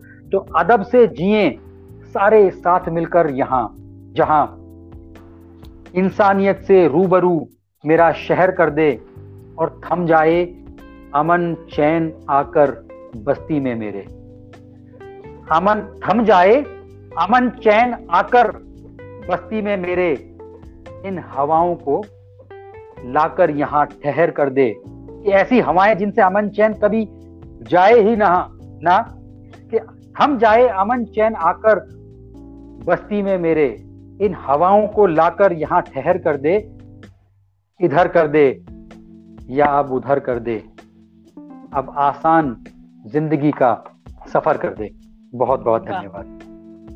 बहुत खूब बहुत खूब। और आपकी कविताओं में हम इतना खो गए कि एक के बाद एक एक के बाद एक एक के बाद एक कह के मैं जो मेरे दो क्वेश्चंस होते हैं वो तो मैं आपसे जानना भूल ही गई और वो तो मैं ज़रूर जानूँगी क्योंकि शो की मेन चीज़ ही वही है। तो आ, मैं आपसे जानना मैं अपने सारे गेस्ट से ये जानना चाहती हूँ और पूछती हूँ कि ज़िंदगी और लाइफ जिसपे मेरा शो बेस है आ, उसके बारे में आपकी सोच जानना चाहूँगी कि ज़िंदगी के क्या मायने हैं और आपको सफलता आ, क्या लगता है कि आप कब सफल अपने आप को मानेंगे कि आप, आप सक्सेसफुल है? दिव्या जी ज़िंदगी के मायने बहुत बड़े हैं। ज़िंदगी को छोटे तरीके से जो देखेगा वो ज़िंदगी का असली मतलब नहीं समझ पाएगा। हर एक इंसान यहाँ पर किसी पर्पज के लिए आया है। और जैसा कि हमने शो की शो की शुरुआत जहाँ से की, ज़िंदगी के मायने समझने के लिए, ज़िंदगी के मायने समझाने के लिए, सबसे पहले आपको अपने आप को समझना पड़ेगा, अपनी मेंटल और फ़िज़िकल हेल्थ को समझना पड़ेगा। अनलेस और until every human being every creature on this earth is not healthy तो ज़िंदगी के मायने कहीं ना कहीं बदल जाएँगे। हमें दूसरों के लिए कुछ करने के लिए, अपने परिवार के लिए कुछ करने के लिए, अपने समाज के लिए कुछ करने के लिए, देश के लिए, दुनिया के लिए कुछ करने के लिए सबसे पहले शुरुआत हमें अपने आप से करनी पड़ेगी। हमें अपने आप को, देखिए life is all about wakefulness joyfulness जब तक आप अपनी ज़िंदगी में ये सब बदलाव नहीं लाएँगे, तब तक आप दूसरों की ज़िंदगी में बदलाव कैसे ला सकते हैं? और अगर आप दूसरों की ज़िंदगी में बदलाव नहीं ला सकते तो शायद कहीं ना कहीं आपका पर्पज तो फुलफिल नहीं हुआ। कंट्रीब्यूशन हर आदमी अपने अपने तरीके से करता है। कोई नेचर से जुड़कर कंट्रीब्यूट कर रहा है, कोई देश की बॉर्डर्स पे रक्षा करके कंट्रीब्यूट कर रहा है, कोई अपने बच्चों को अच्छी एजुकेशन देके उनका भविष्य सुधार रहा है, कोई गरीबों को खाना खिलाकर उनके लिए कर रहा है। करना सबके हाथ में डिफरेंट डिफरेंट है। करने का ज़रिया हम हो सकते हैं कोई कम करेगा, कोई ज़्यादा करेगा, लेकिन जो भी कुछ कर रहा है उसको कम और ज़्यादा से नहीं तोला जा सकता। Life is very big life के मायने समझने बहुत ज़रूरी है। समझने के लिए खुद को समझना बहुत ज़रूरी है। समझ खुद को समझने के लिए अपनी हेल्थ को समझना बहुत ज़रूरी है। अपनी हेल्थ को समझने के लिए फिट रहना बहुत ज़रूरी है। तो शुरुआत अपने आप से कीजिए। आगे बढ़ते चलिए, दुनिया आपको अप्रिशिएट करती चली जाएगी, आप अच्छा कंट्रीब्यूशन करते चले जाएँगे life and world will be very beautiful place दूसरा जो सवाल आपने किया, दिव्या जी की सफलता। सफलता का कोई मायना और कोई लिमिट नहीं है। जिस आदमी ने जब ये मान लिया कि वो सक्सेसफुल हो गया है, समझिए उसकी ग्रोथ रुक गई है, या उसको इतना अपने आप पर ओवर कॉन्फिडेंस प्राउड हो गया है कि अब शायद वो आगे ग्रोथ ना करे। चलते रहना ही ज़िंदगी का नियम है।